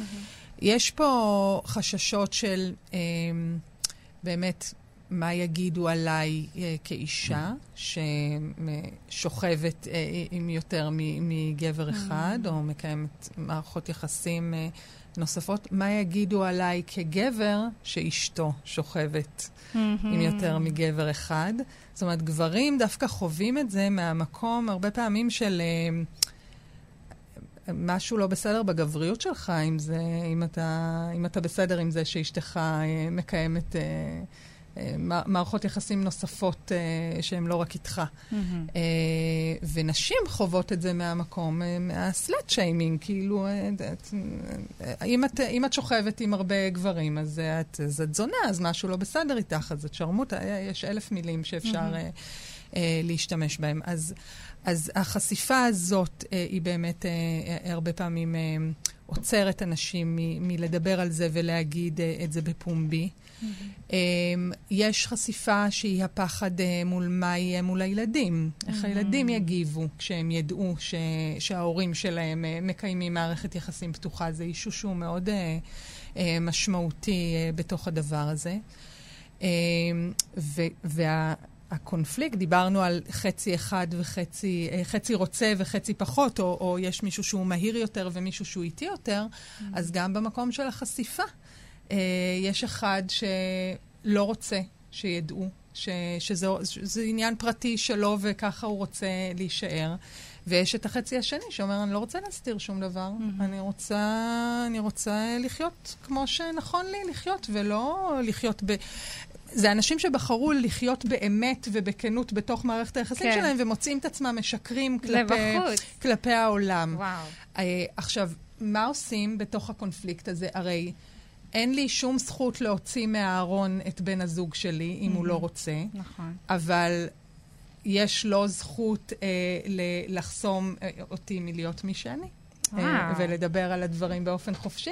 זה קונפליקט שהוא בילד אין כמעט בעייתי לפתור אותו, כן. כי, כי מה שלא נעשה, זה, זה, זה פוגע ב, ב, בצרכים אה, ובאוטונומיה אה, של, של האדם השני. כן, אבל לא, גם בוא לא נשכח שיש גם אדם אולי שלישי וגם רביעי בסיפור. כלומר, לגמרי, שזה... בוודאי, בוודאי. בכלל יכול לסבך את זה. ואגב, יש גם חשש מהחשיפה כלפי ההורים, ש... כאילו נכון. הסבא וסבתא, כן. אוקיי? כי זה גם, זה כאילו דור אחר, ואז מה הם יגידו?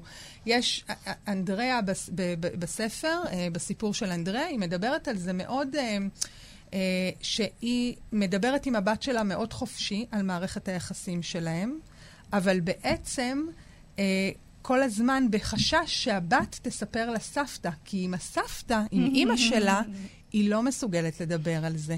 ויש שם כל הזמן, אה, כן, את הקונפליקט הזה. יש סוד במשפחה, שמצד אחד רוצים לדבר עליו חופשי, ומצד שני צריכים כל הזמן לשמור עליו. וואו, איזה קטע.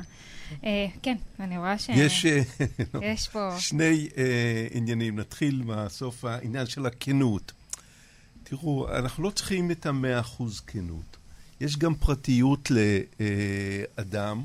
וצריכים למצוא את שביל הביניים. אני יכול לספר סיפור אמיתי. מישהי אה, אמרה שבעלה השני שאל אותה לגבי איבר מין שלו לעומת אה, בעלה הראשון. והיא אמרה... מה יש? רגע, לא, אולי אחרי זה גם תסביר כאילו, מה יש להם עם זה? מה הקטע פה כן. של ההשוואות? בדיוק, ההשוואה היא אה, הרסנית. אז היא אמרה...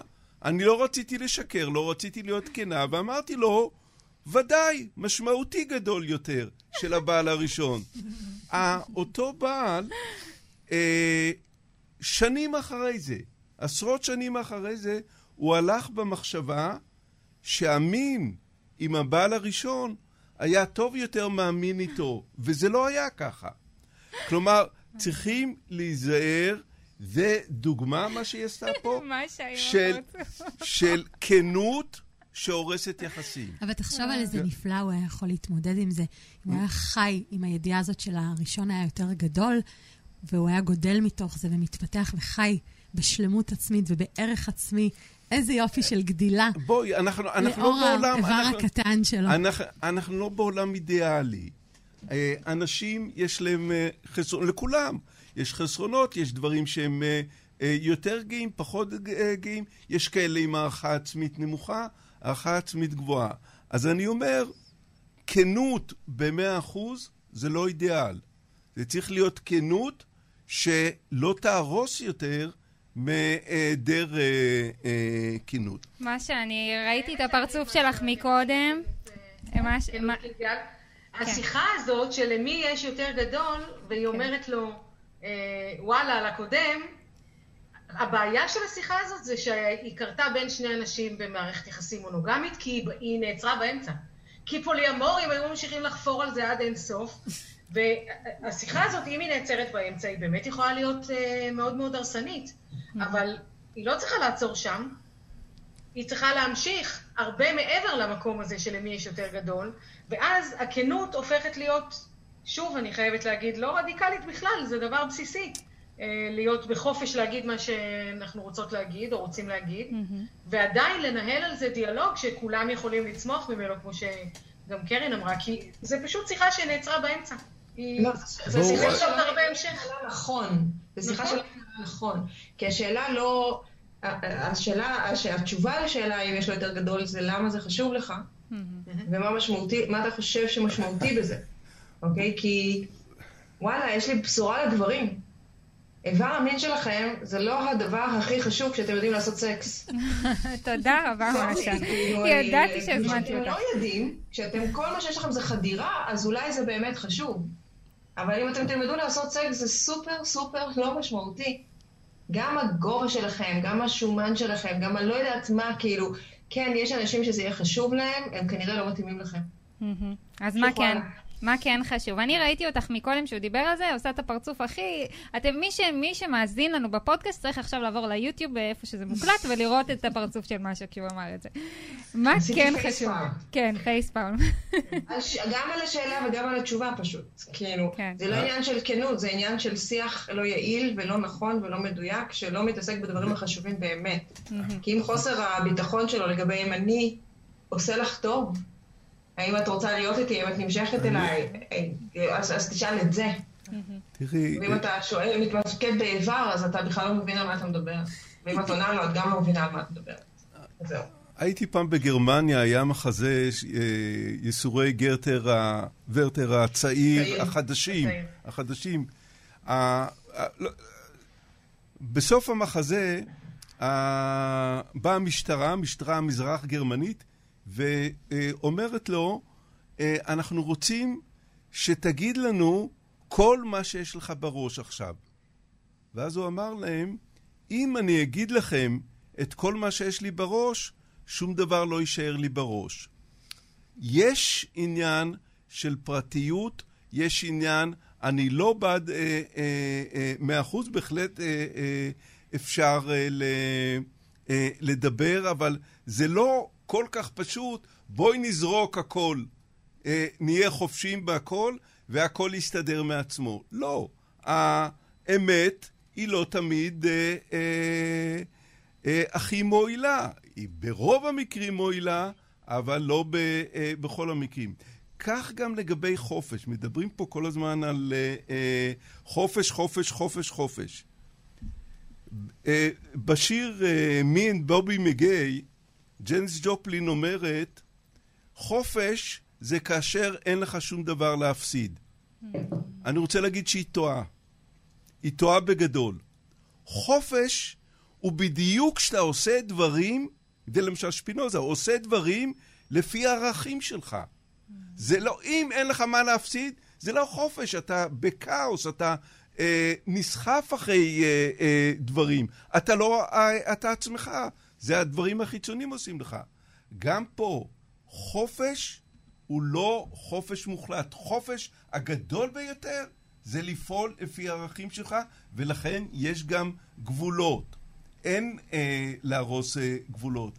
אני פה רוצה פשוט להצביע, זה לא שלא צריך יותר חופש, זה לא שלא צריך יותר כנות, אבל צריך לראות שהמצבים הם מורכבים הרבה יותר בחיים, ויש, mm-hmm. אה, הכנות צריכה להיות אופטימלית, החופש צריך להיות אופטימלי, לא לחפש דברים מוחלטים בנסיבות משתנות. כן. זוהר, יש כאלה ש... שהם בכלל מחליטים אה, לא, לא לספר, נכון? והם מחליטים בין, בינם לבין עצמם. אנחנו לא, אנחנו פותחים ולא רוצים לדעת אחד מה, שני, מה, מה, מה עושים שם. הברכה שבבורות. הברכה שבבורות. יש אנשים שזה מתאים להם. אה, בדרך כלל ממה שאנחנו ראינו, אין הרבה מאוד אנשים שבהם לשניהם זה מתאים. Mm. הרבה פעמים כשפותחים, ואז יש את השיח הזה על, אה, טוב, אז אה, יש זוג שזה ממש מצחיק אצלם, מחליטים לפתוח, והוא שואל אותה, זה כמעט חנוך לויני, הסצנה הזאת, ש...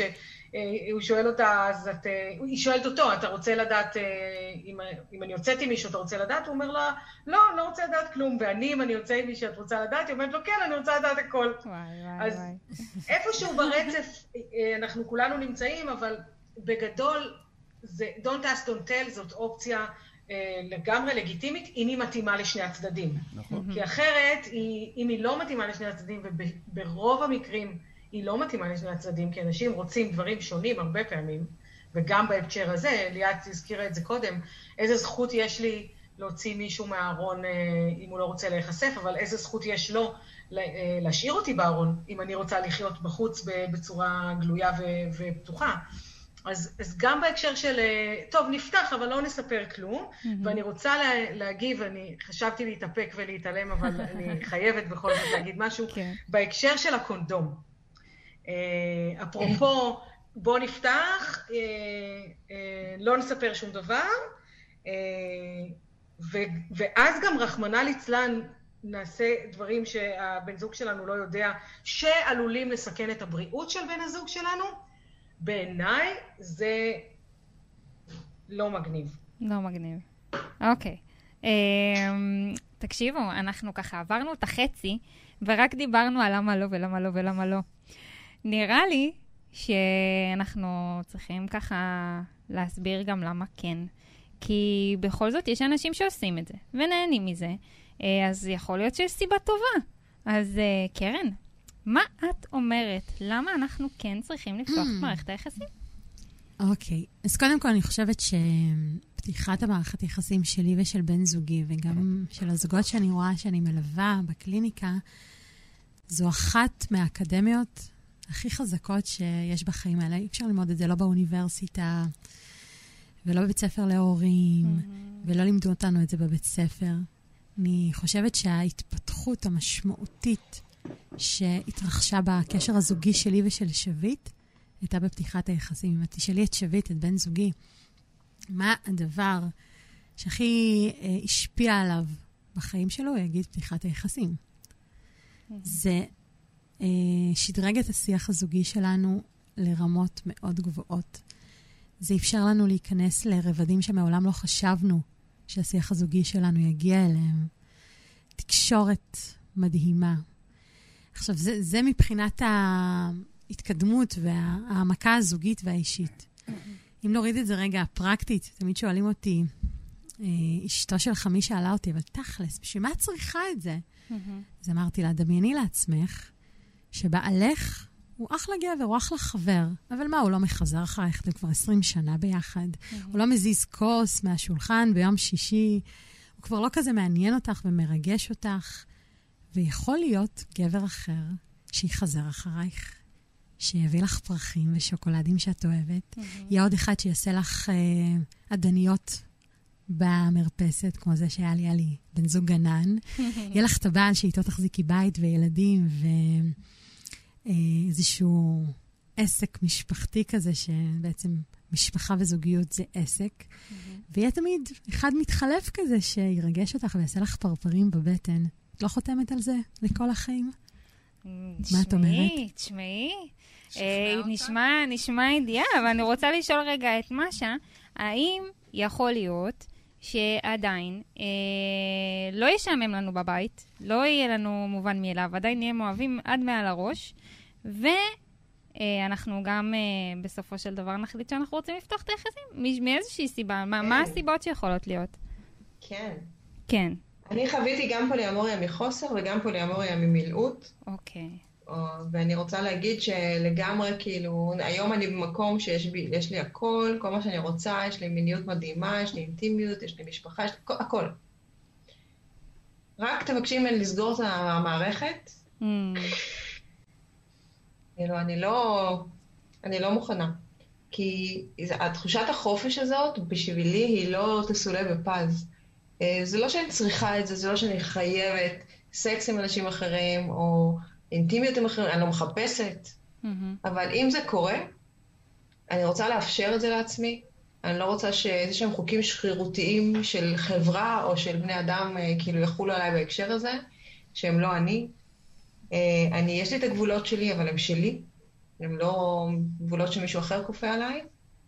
והחוויה לחיות בחופש הזה, שבו הכל גם אפשרי, כאילו הכל עוד יכול לקרות, עוד אפשר להתאהב, עוד, uh, עוד פעם אפשר uh, לחוות מיניות תשוקתית עם מישהו חדש, למרות שיש לי מיניות תשוקתית היום בחיים. Mm-hmm. אני לא מוכנה לוותר על זה, ואני חושבת שתחושת החיות והגילוי העצמי שמתקיימת מול אנשים אחרים באינטימיות, כאילו יכולים לגלות את עצמנו גם מול הבוס שלנו, כן? או mm-hmm. מול אנשים רנדומליים בכל מיני צורות, אם אנחנו ערים לזה ואנחנו מודעים, אבל אין שום דבר שמשווה לגילוי עצמי בתוך אינטימיות, בין אם מינית או רגשית לבן אדם אחר.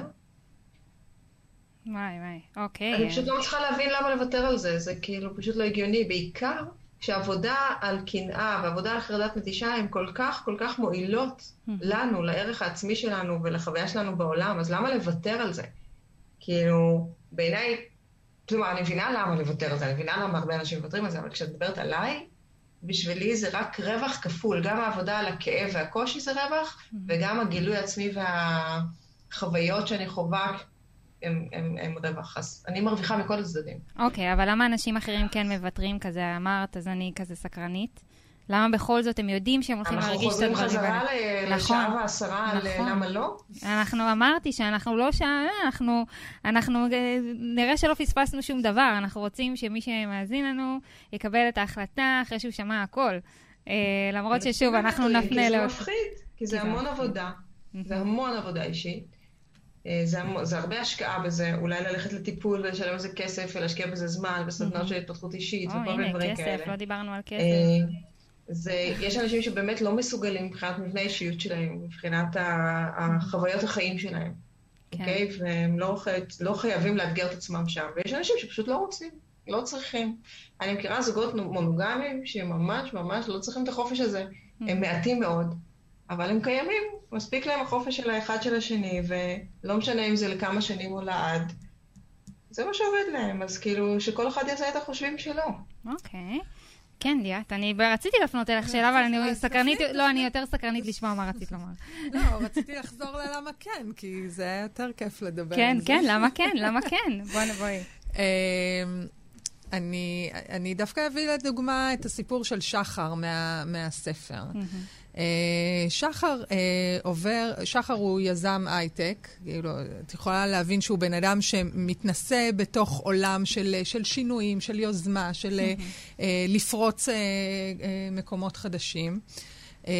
אבל דווקא בדימוי גוף שלו ובדימוי העצמי שלו מול נשים, מול זה, שם הוא, הוא חווה דווקא הרבה מאוד חוסר ביטחון עצמי. Mm-hmm. והוא מתאר את, ה, אה, את המסע הזה שהוא עבר בעקבות פתיחת היחסים. כמקום שהשפיע גם על תחומים אחרים בחיים שלו. זאת אומרת, זה כבר לא רק אה, אני עכשיו מרגיש הרבה יותר נחשק על ידי נשים, ואני מרגיש שהערך העצמי שלי עלה, ואני מרגיש יותר בטוח בגוף שלי וביכולת שלי אה, בזירה הזאת של, של סקס, של מיניות. זה. אני גם... זה משפיע על הביטחון שלי במי אני בעבודה, במי אני mm-hmm. אה, מול אה, אנשים בכלל בעולם. אה, ואני לוקחת את זה בתור דוגמה, אבל אפשר לראות את זה בהרבה מאוד סיפורים ואצל הרבה מאוד אנשים. העבודה הרגשית אה, שדורשת ממך אה, פתיחת יחסים, mm-hmm. בסופו של דבר אה, את, את גדלה, או אתה גדל בתוך הדבר הזה בצורה שמשפיעה על כל אה, אה, מכלול החיים שלך.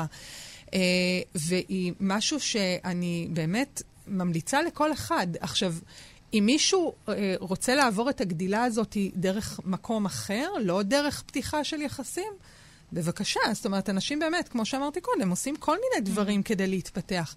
אבל אני חושבת שבזירה הזאת של יחסים פתוחים, יש שם הזדמנויות פז.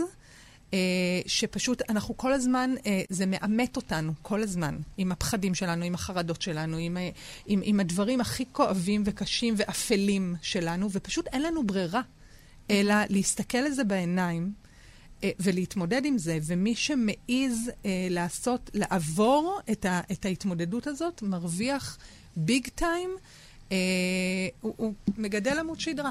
הרבה יותר uh, מוצק כשהוא מסתובב בעולם. היית אומרת שהזוגיות בזוגיות אה, פתוחה, האנשים רגועים יותר? שאלה מעולה. רגועים. לא, זה רכבת הרים מטורפת, אני לא חושבת שהם רגועים יותר. אה, שוב, אם הם עושים דרך, הם בסוף מגיעים לאיזשהו, אה, לאיזשהו רוגע ויציבות בתוך העולם הזה. כמה זמן זה לוקח? זה לוקח זמן. מי אמר שרוגע זה טוב? כן, זה גם נכון. אהרון, אהרון בן זאב. מי רוצה להיות רגוע?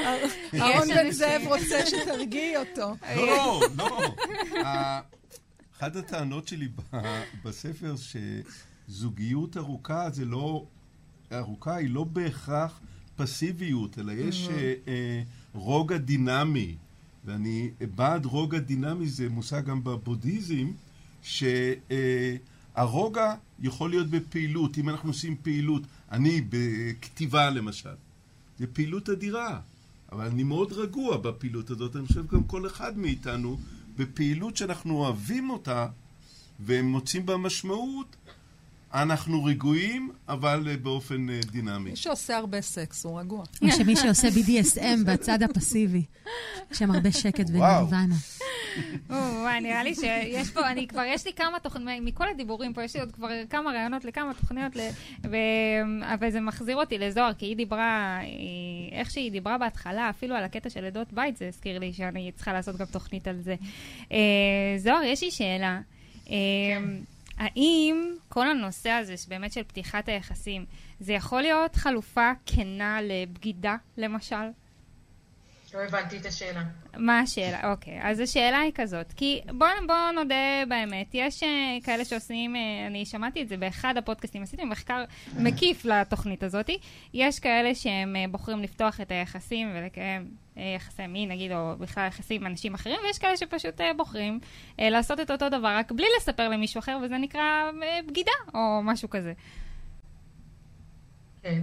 כן, אז, אז מה השאלה? מה השאלה? האם, האם פתיחת היחסים יכולה להיות חלופה שהיא כנה אה, בעצם למצב של בגידה? אה, אז אני עדיין לא הבנתי את השאלה, כי זה כמעט כמו לשאול אותי האם הים רטוב. אה, ברור, ש... ברור שהמונוגמיה כפרקטיקה כן. היא דבר שרוב האנשים אה, בוחרים בפרקטיקות לא מונוגמיות. Mm-hmm. רק שרוב האנשים בוחרים בפרקטיות לא מונוגמיות בהסתרה. Mm-hmm. המעשים יכולים להיות אותם מעשים, אבל הפרקטיקה יכולה להיות לא מונוגמית, השאלה אם אנשים עושים את זה בהסתרה, או אנשים עושים את זה אה, בגלוי וב, ובצורה אה, כנה. אה, אז, אה, האם מה... חלופה? חלופה זה מילה קצת מעליבה, אני חושבת. זה פשוט אופציה הרבה הרבה יותר בריאה. כן. לעשות את אותו דבר. דרך אגב, בריאה מכל מיני כיוונים, כי מחקרים מראים שבוגדים למשל, אפרופו אה, שמירה על הבריאות, כן. אה, שבוגדים משתמשים בפחות, פחות באמצעי מניעה שישמרו על הבריאות שלהם, מאשר אנשים א-מונוגמיים. אז אפילו מהבחינה הזאת יותר בריא לעשות את זה לא בהיחווה, mm-hmm. כי, כי מחקרים הראו שאנחנו נשמור על הבריאות שלנו יותר.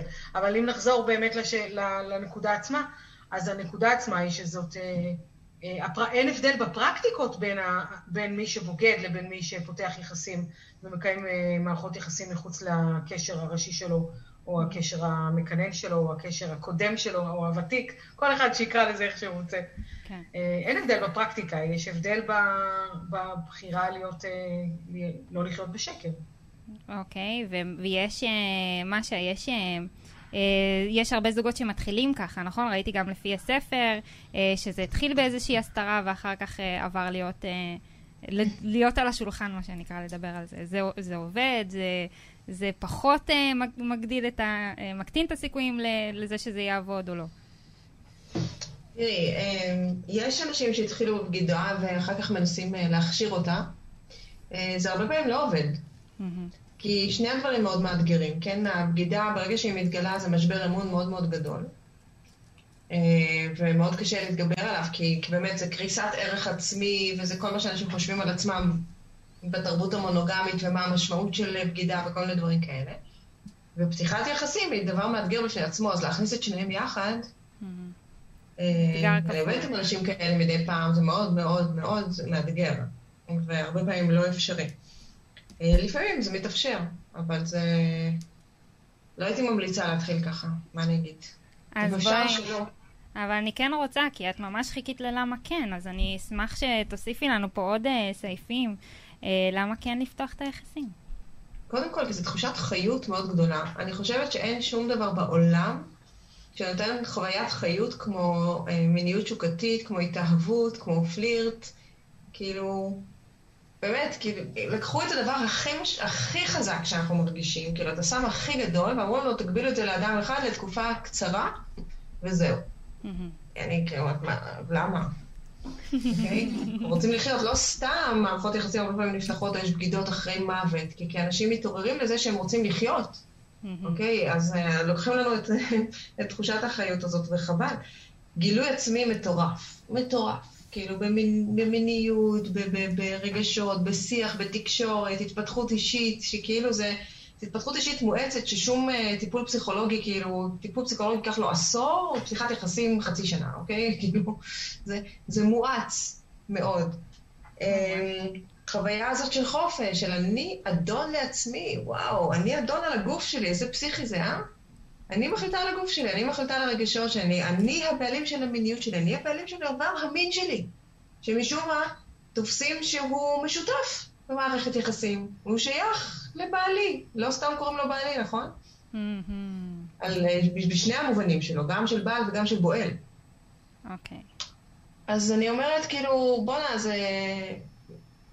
שוב, אני לא אומרת שזה מתאים לכל אחד, ואנשים צריכים לבחור בזה בצורה מודעת, ולהבין שיש הרבה כאב והרבה קושי בדרך. אבל מי שמוכן לעשות את הדרך הזאת, אני פשוט לא מבינה איך אפשר לחזור מזה אחורה אחר כך. אוקיי. הרבה אנשים לא חוזרים באמת. זה גם משאיר אנשים צעירים וחיוניים ליותר זמן. מסתכלים מסביב, אני רואה את החברים המונוגמים, אני בת 36, אני לא באה בימים. ובכל זאת אני רואה את העייפות של החומר וההתשה הזאת של חוזרים הביתה אחרי העבודה, רואים סדרה, פופקורן, הולכים לישון וחוזר חלילה. כן. אה, והחבר'ה ביחסים הפתוחים נראים לי הרבה יותר צעירים, הרבה יותר צעירים, למרות שהם ישנים פחות בלילה. נכון. יש להם בשביל מה להתעורר בבוקר. וואי, כן. אה, אני רוצה, כי זה קצת היה קשור, אני רואה פה איזושהי שאלה שעלתה.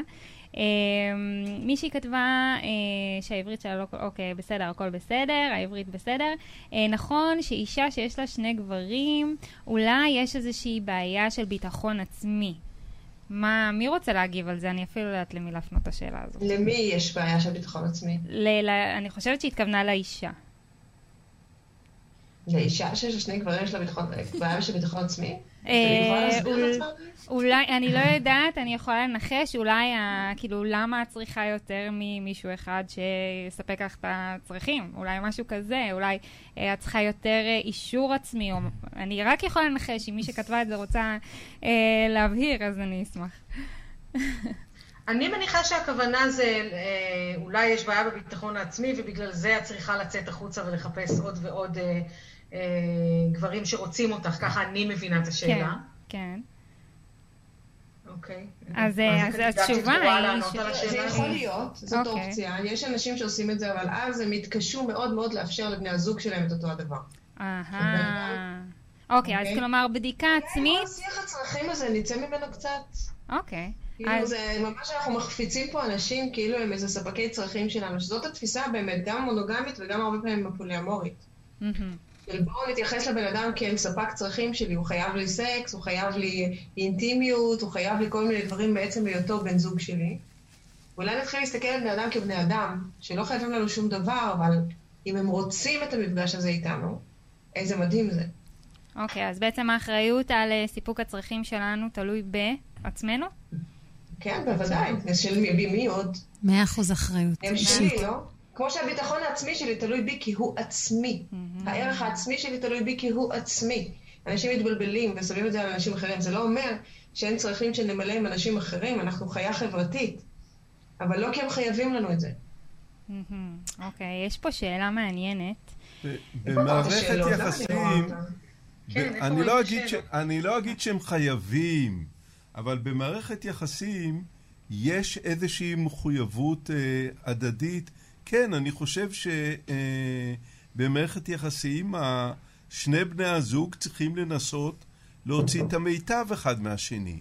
אה, להביא את השני לאני האידיאלי שלו. זה, זה אני חושב מחויבות. זה לא כל אחד אה, אה, לעצמו. נכון, הערכה עצמית היא בראש ובראשונה הערכה שלך את עצמך, אבל יש גם uh, עזרה בדרך לזה. זה לא צריך להתבסס על אנשים אחרים, אבל אנשים אחרים, במיוחד בני הזוג, יכולים לעזור. יכולים, אבל לא צריכים. יכולים, אבל לא צריכים. צריכים. צריך לבקש. לא... איך שהכנסת צריך, הרגת, הרגת. באותו רגע הבן אדם כבר לא רוצה לעשות את זה. מה זה לא רוצה? את לא... אני לא אחראית על להביא את בן הזוג שלי לאידיאל שלו, סליחה, כאילו, את לא, את לא אחראית על זה, אבל את, יש לך איזושהי מחויבות לעזור לו לא, ל- לא. להגיע לשם. לא. אין לי שום מחויבות כזאת. אם הוא ירצה, הוא יגיע לשם, הוא יצטרך את העזרה שלי, הוא יבקש, אם אני אוכל, אני אתן אותה בשמחה, ואם אני לא אוכל, אני לא אתן, זה לא מחויבות שלי בשום דרך. האם המעמד שלו הוא בדיוק יהיה מעמד של אה, אדם אחר, אנשים אחרים שיבקשו את עזרתם. ממך להגיע לאני האידיאלי שלהם? לא, אבל לא כי אני חייבת. מה זה לא כי את חייבת? את... כי אני תראי, רוצה, כי יש לי קשר איתו, יש לי ברור שאת איתו. רוצה, ברור שאת רוצה. אם את לא רוצה, אל תהיי ביחסים. אבל מהות של יחסים זה שיש עזרה הדדית, וזה סוג מסוים של אה, אה, מחויבות. וזה... לא. ה- את בחרת, את בחרת את המחויבות הזאת בכניסה ליחסים שהם קרובים יותר. זה לא ש... שסתם מבקשים ממך, שבמקרה מבקשים ממך. את בחר להקים משפחה, להיות עם האדם הזה, והמחויבות ההדדית שלכם זה לנסות להוציא את המיטב אחד מהשני. זה לא אומר שכל החיים שלך את תעשי את זה, או שכל לא, הזמן שלך תעשי את זה. באמת, אבל אהרון, המחויבות היחידה שלי זה להוציא את המיטב מעצמי. זה המחויבות היחידה שלי לעצמי. אבל כשאני מוציאה את המיטב שלי מעצמי, באופן טבעי, הרבה פעמים זה גם ילך לבן אדם שאיתי. אבל זה לא, אין לי שום מחויבות להוציא ממנו שום דבר. לא, כאשר- אבל גם עזרה, עזרה מבקשים, לא מניחים שמגיע לנו אותה. אפילו מבן אדם שהתחתנו איתו. אוקיי, אז רגע? אני רוצה לעצור אתכם, כי אחרת אנחנו לא נספיק, כי יש פה עוד תוכנית אחרי זה. אה, כי, אוקיי, שאלת משהו מאיפה השאלות, אז שמנו אה, לינק לשאלות אנונימיות אה, בגוגל פורמס כזה, שממלאים רק את השאלה, אה, אז אני רואה כאן אה, אצלי את השאלות שעולות. אה, אז יש כאן אה, מישהו שמשתף, אני בן 40, נשוי, פלוס שלושה ילדים, אה, במונוגמיה מעשית, אחרי מחשבות, כן, זה חמוד, אחרי, מחש... אחרי מחשבות וחקירה ומחשבות וספר של משה ומחפשים מקום, תכף אנחנו נספר גם על מחפשים מקום. אה, גמלה בליבי ההחלטה להציג את הנושא הפוליאמוריה לאשתי במטרה ליצור דיאלוג בנושא. תוכניות לחוד ומציאות לחוד, אשתי נכנסה להיריון אחרי הרבה זמן אה, שלא הלך. אה, ונולד לנו לפני כמה חודשים אה, ילד חמוד ומתוק, ואנחנו מבסוטים, וכעת במציאות של פוסט-לידה, הורמונים, הנקות וכולי. ואני תוהה מתי העיתוי הנכון ללחוץ על פאוז אה, על, ה, על התוכנית הזאת, ושוב אה, ככה ללחוץ על פליי כדי אה, לראות באמת אם זה מתאפשר או לא. אז מי רוצה לענות? וואי, איזו שאלה קשה. Mm. מתי ליאת? מתי זה הזמן נכון לדעתך? וואי, אני, אין לי, אני לא חושבת שיש לי איזו המלצה אה, בעניין הזה. אה, אין, אין זמן נכון, ו, וכל זמן הוא נכון. כן. אנשים צריכים לדבר אה, על הדברים ולבדוק איפה הוא נמצא, איפה היא נמצאת, ומה מתאים ונכון להם עכשיו, מתוך החלטה משותפת. אני לא חושבת שיש פה נוסחה. אני, אבל אני חושבת שהבנתי, זה כאילו סוג של אה, בוא נראה מה האסטרטגיה הכי כדאית כדי שזה באמת יקרה. קרן, את מהנהנת, מה את אומרת? מתכון. מה המתכון? קודם כל, אין פה אסטרטגיה כדאית, פשוט צריך להתאבד על זה, לקפוץ למים, ויכול להיות שהתשובה תהיה לא. לא, אבל אני אומרת מבחינתו, הוא שואל פה כן. על מצב של אה, אחרי לידה, הורמונים, אה, רוב הסיכויים שהתשובה תהיה קיצונית לאיזשהו נכון, כיוון. ואחר כך יהיה ילד עולה לגן עירייה, הוא צריך להיגמל, כאילו, יש- זה לא נגמר, אחר כך בר מצווה, חתונה. אה, אז אה, קודם כל, אני הייתי עושה את זה בתקשורת מקרבת. אוקיי. הייתי יוצרת שם איזשהו טקס, והייתי אה, כותבת הודעה, אומרת לה, לאישה שאני מזמינה אותה לשיח, שהוא שיח נפיץ, על הפיל בחדר, וגם אה, מדרגת את נפיצות השיח מ-1 עד 10. או, נושא נפיץ ברמת 8 למשל. 10 אוקיי. זה כשהתנין אוכל לנו כבר את הרגל.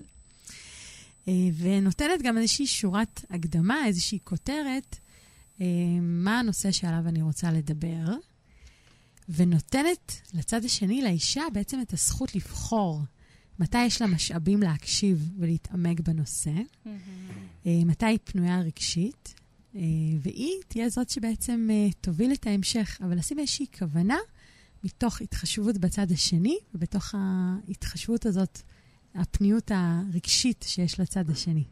Hmm. ברגע שהוא אומר שיש נפיץ בדרגה שמונה, היא אומרת אתמול.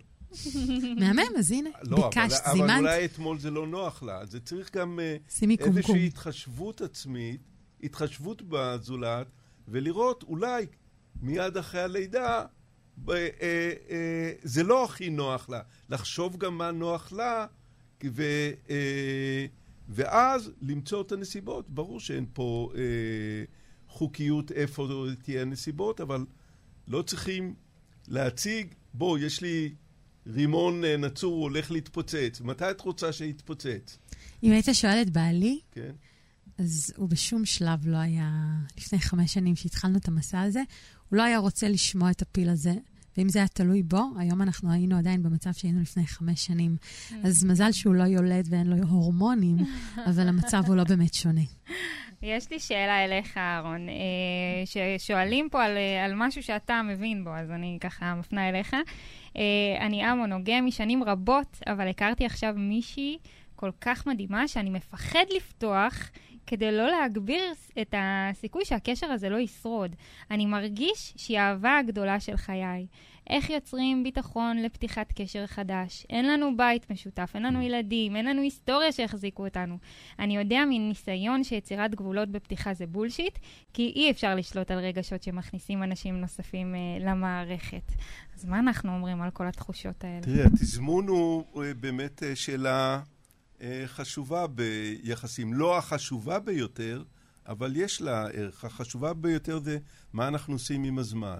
באופן כללי, לא הייתי ממליץ בשלב של התאהבות גדולה mm-hmm. אה, להעלות את זה.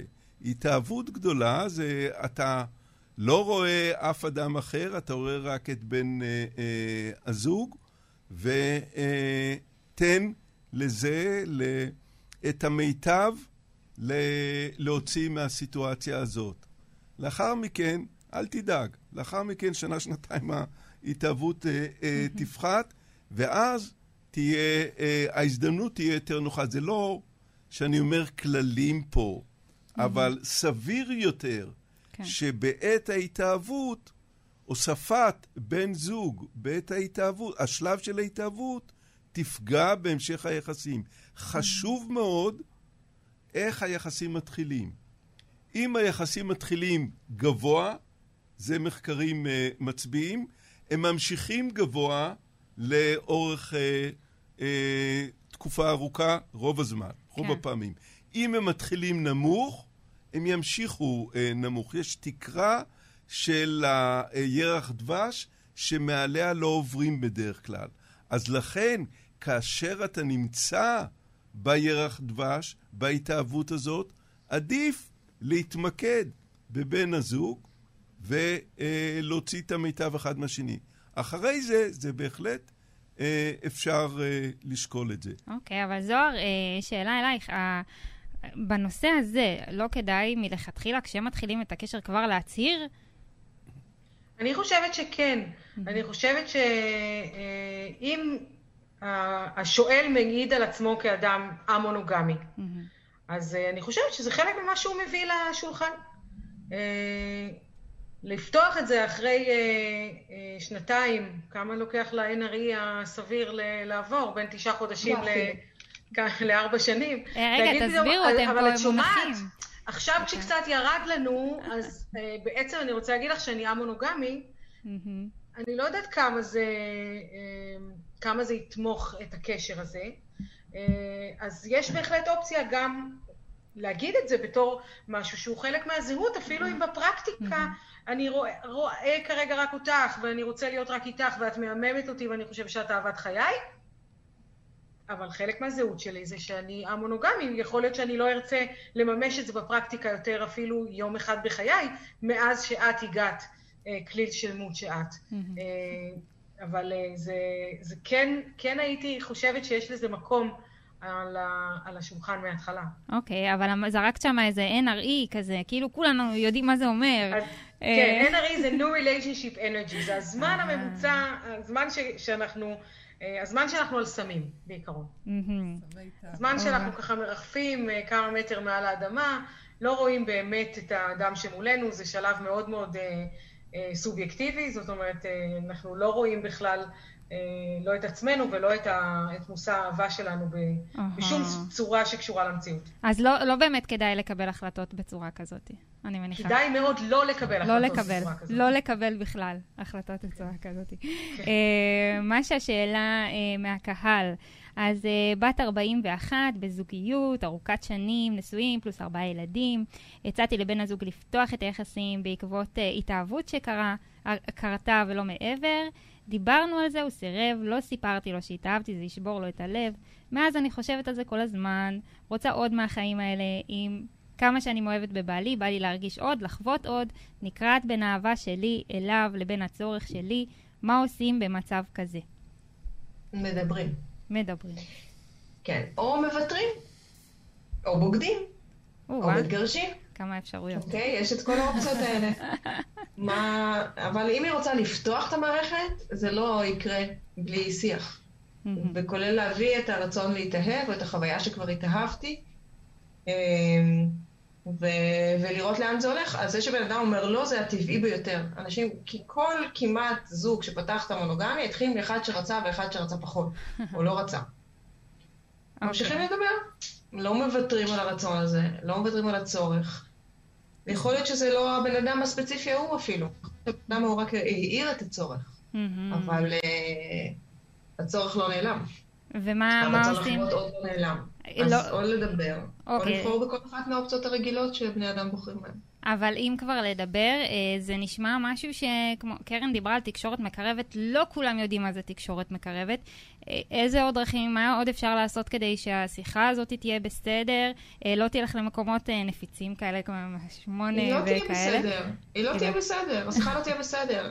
וזאת לא שיחה אחת, זה שיחות על גבי שיחות על גבי שיחות, זה תחילת תהליך, שבו מתחילים לשים לאט לאט על השולחן חוסרים.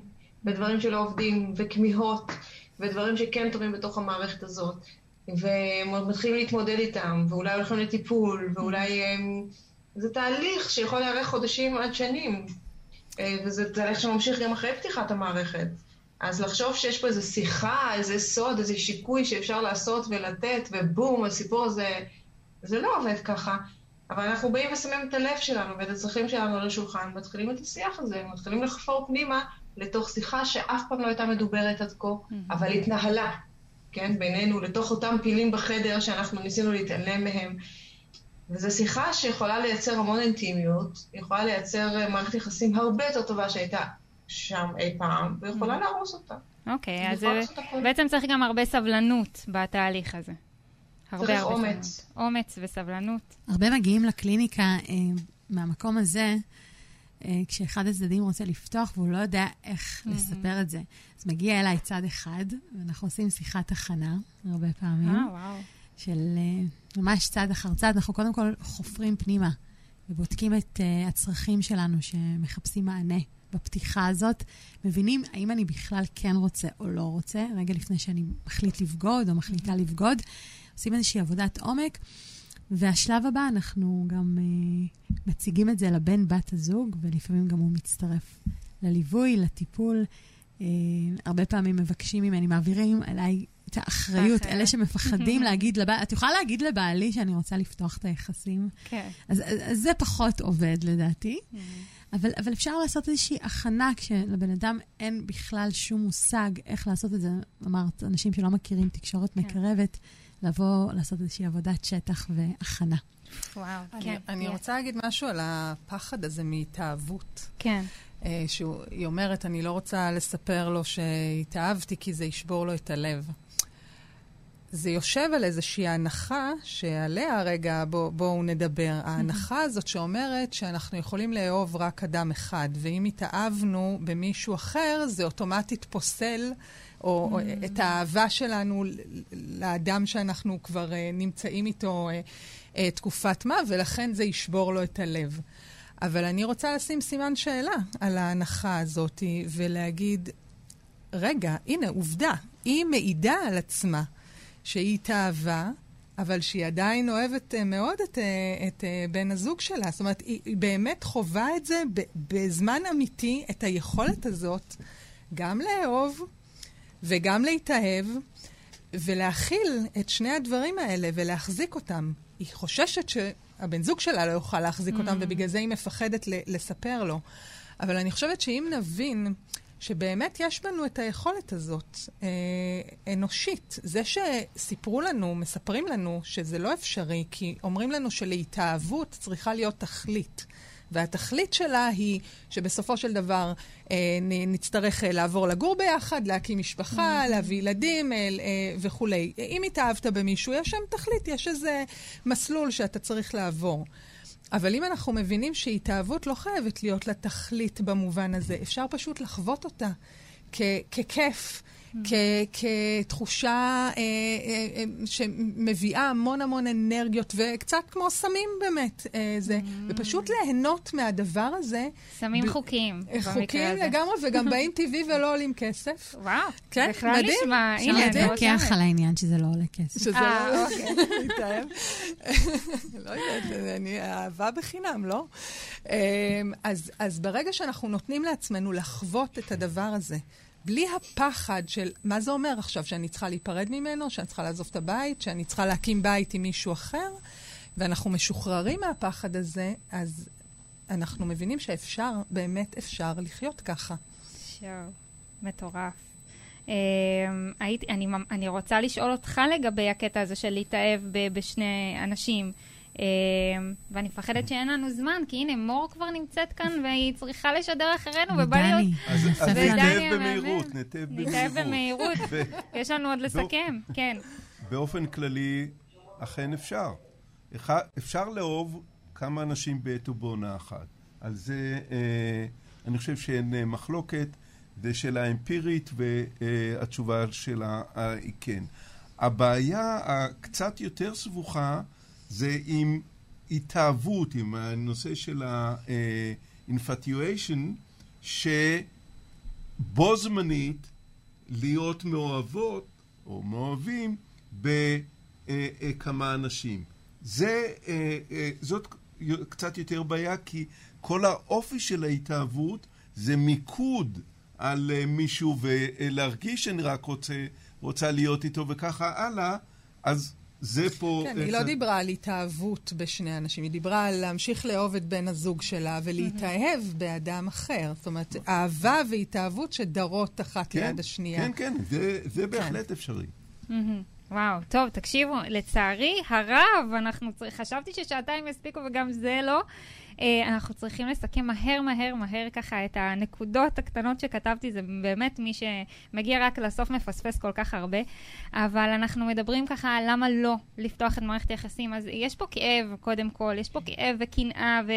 Um, יש כל מיני חששות, אולי uh, הסיכוי לפרידה אולי, אנחנו לא יודעים, אולי uh, נצטרך להתמודד עם חוקים ועם גבולות שהם שונים מהצד השני. אה, אנחנו צריכים לוודא שהקשר הוא חזק ויציב מספיק, שאנחנו עם עצמנו אה, יציבים מספיק והערך העצמי שלנו חזק. אה, אנחנו צריכים לחשוב, לא צריכים לחשוב על תגובות הסביבה, אבל צריכים לדעת שאולי יהיו תגובות מהסביבה. לחשוב על זה שאם יש לנו ילדים, אם יש לנו הורים, אולי נצטרך להתמודד עם שיחות כאלה. אפשר אולי להיסחף יותר מדי, כמו שאמרנו, לא, לא מחליטים אה, החלטות, לא מקבלים החלטות בהתאהבות וכאלה, אבל אפשר אולי להיסחף, אולי לפגוע בצד השני, לפגוע בבית. אה, דיברנו על זה שלא אה, ישנים בלילה. אה, בכמה שנים הראשונות, או לא יודעת, בתקופה הראשונה, אה, אם זה מסיבות טובות וגם פחות. אה, יש הרבה שיחות, יש הרבה חפירות, צריך לקחת את זה בחשבון. צריך, זה לוקח זמן, זה לוקח זמן, שוב, פחות שינה, גם מהסיבה הזו, אה, אבל אה, צריך גם הרבה סבלנות. אה, לתהליך הזה, שהוא לא משהו שקורה ככה בקסם. לדעת שלא נכנסים בלי עבודה על עצמנו, על היחסים ובכלל. זה לא מתאים לאנשים עם טראומות ועוד כל מיני דברים ככה נפשיים שצריך לעבוד עליהם קודם, אמרנו. צריך לשים לב שאנחנו לא משווים ליחסים אחרים, ולא משווים גם גדלים וכל מיני כאלה דברים שיצא לנו לדבר. זה מפחיד, לפעמים גם יש השקעה, אמרנו גם של זמן, יש גם השקעה של כסף שלא הצלחנו מספיק לדבר על זה. ובכללי שזו רכבת הרים מטורפת. זה כל הלמה לא. ומהר מהר על הלמה כן, כי זה גם משהו שהוא אה, אה, מדהים בפני עצמו, מסע גילוי אה, עצמי מטורף.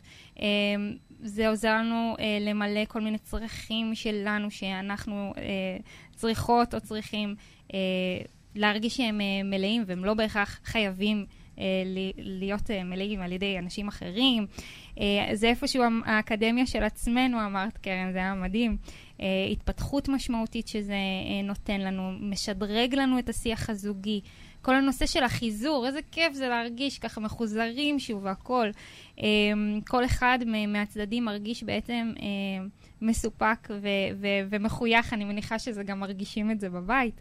uh, תחושת החופש והחיות, uh, כל הערך העצמי שעולה, uh, גם uh, עם עצמי, גם uh, בעולם בכלל, בעבודה, דיברת על זה שזה משפיע גם על תחומים אחרים, וקרן דיברה על זה שזה משאיר אותנו צעירים, uh, כל התחושות הנפלאות האלה. Uh, ואני חושבת שלא הספקנו לעבור על הכל ולא הספקנו להזכיר פודקאסט מדהים שהזכירו פה בשאלה האנונימית של מחפשים מקום, uh, שכל מי שרוצה להבין עוד קצת על המערכות יחסים האלה ואיך הן קורות, זה מדהים uh, להקשיב לנושא הזה. אז ככה ממש בקצרה, ואני ממש ממש ממש רוצה להודות לכולכם. אהרון וליאת וקרן וזוהר ומשה. אני חושבת שיכולנו לדבר על זה עוד שעות, ואני מזמינה את כולם, כל מי שצופה וצופה ומאזין אה, ומאזינות לנו ככה מעבר אה, אה, למסך ולאפליקציות השונות של הפודקאסטים. אני רוצה להזמין אתכם להיכנס לכל הכישורים ששמתי בפוסט. יש שם המון המון מידע על הדפים, על הספרים, אה, על כל מיני אה, ייעוצים ופגישות ודברים שאפשר לעשות עם זה. אני חושבת שמעכשיו, אחרי התוכנית הזאת, ואחרי שתחקרו עוד קצת, תבינו מה השיקולים שחשובים לכם אה, בשאלה הזאת. תבינו אם זה מתאים לכם, אם זה נכון לכם. אם אתם תקבלו את ההחלטה ותרגישו שלמים עם ההחלטה הזאת, אחרי שאתם מבינים למה אתם אה, נכנסים. אז תודה רבה. תודה רבה, רבה לכולכם על הכל, היה לי מאוד מאוד מעניין. אה, ואנחנו נתראה בשבוע הבא עם עוד התלבטות. Uh, ועד אז, אל תשכחו פשוט להיות שלמים עם כל החלטה שלכם.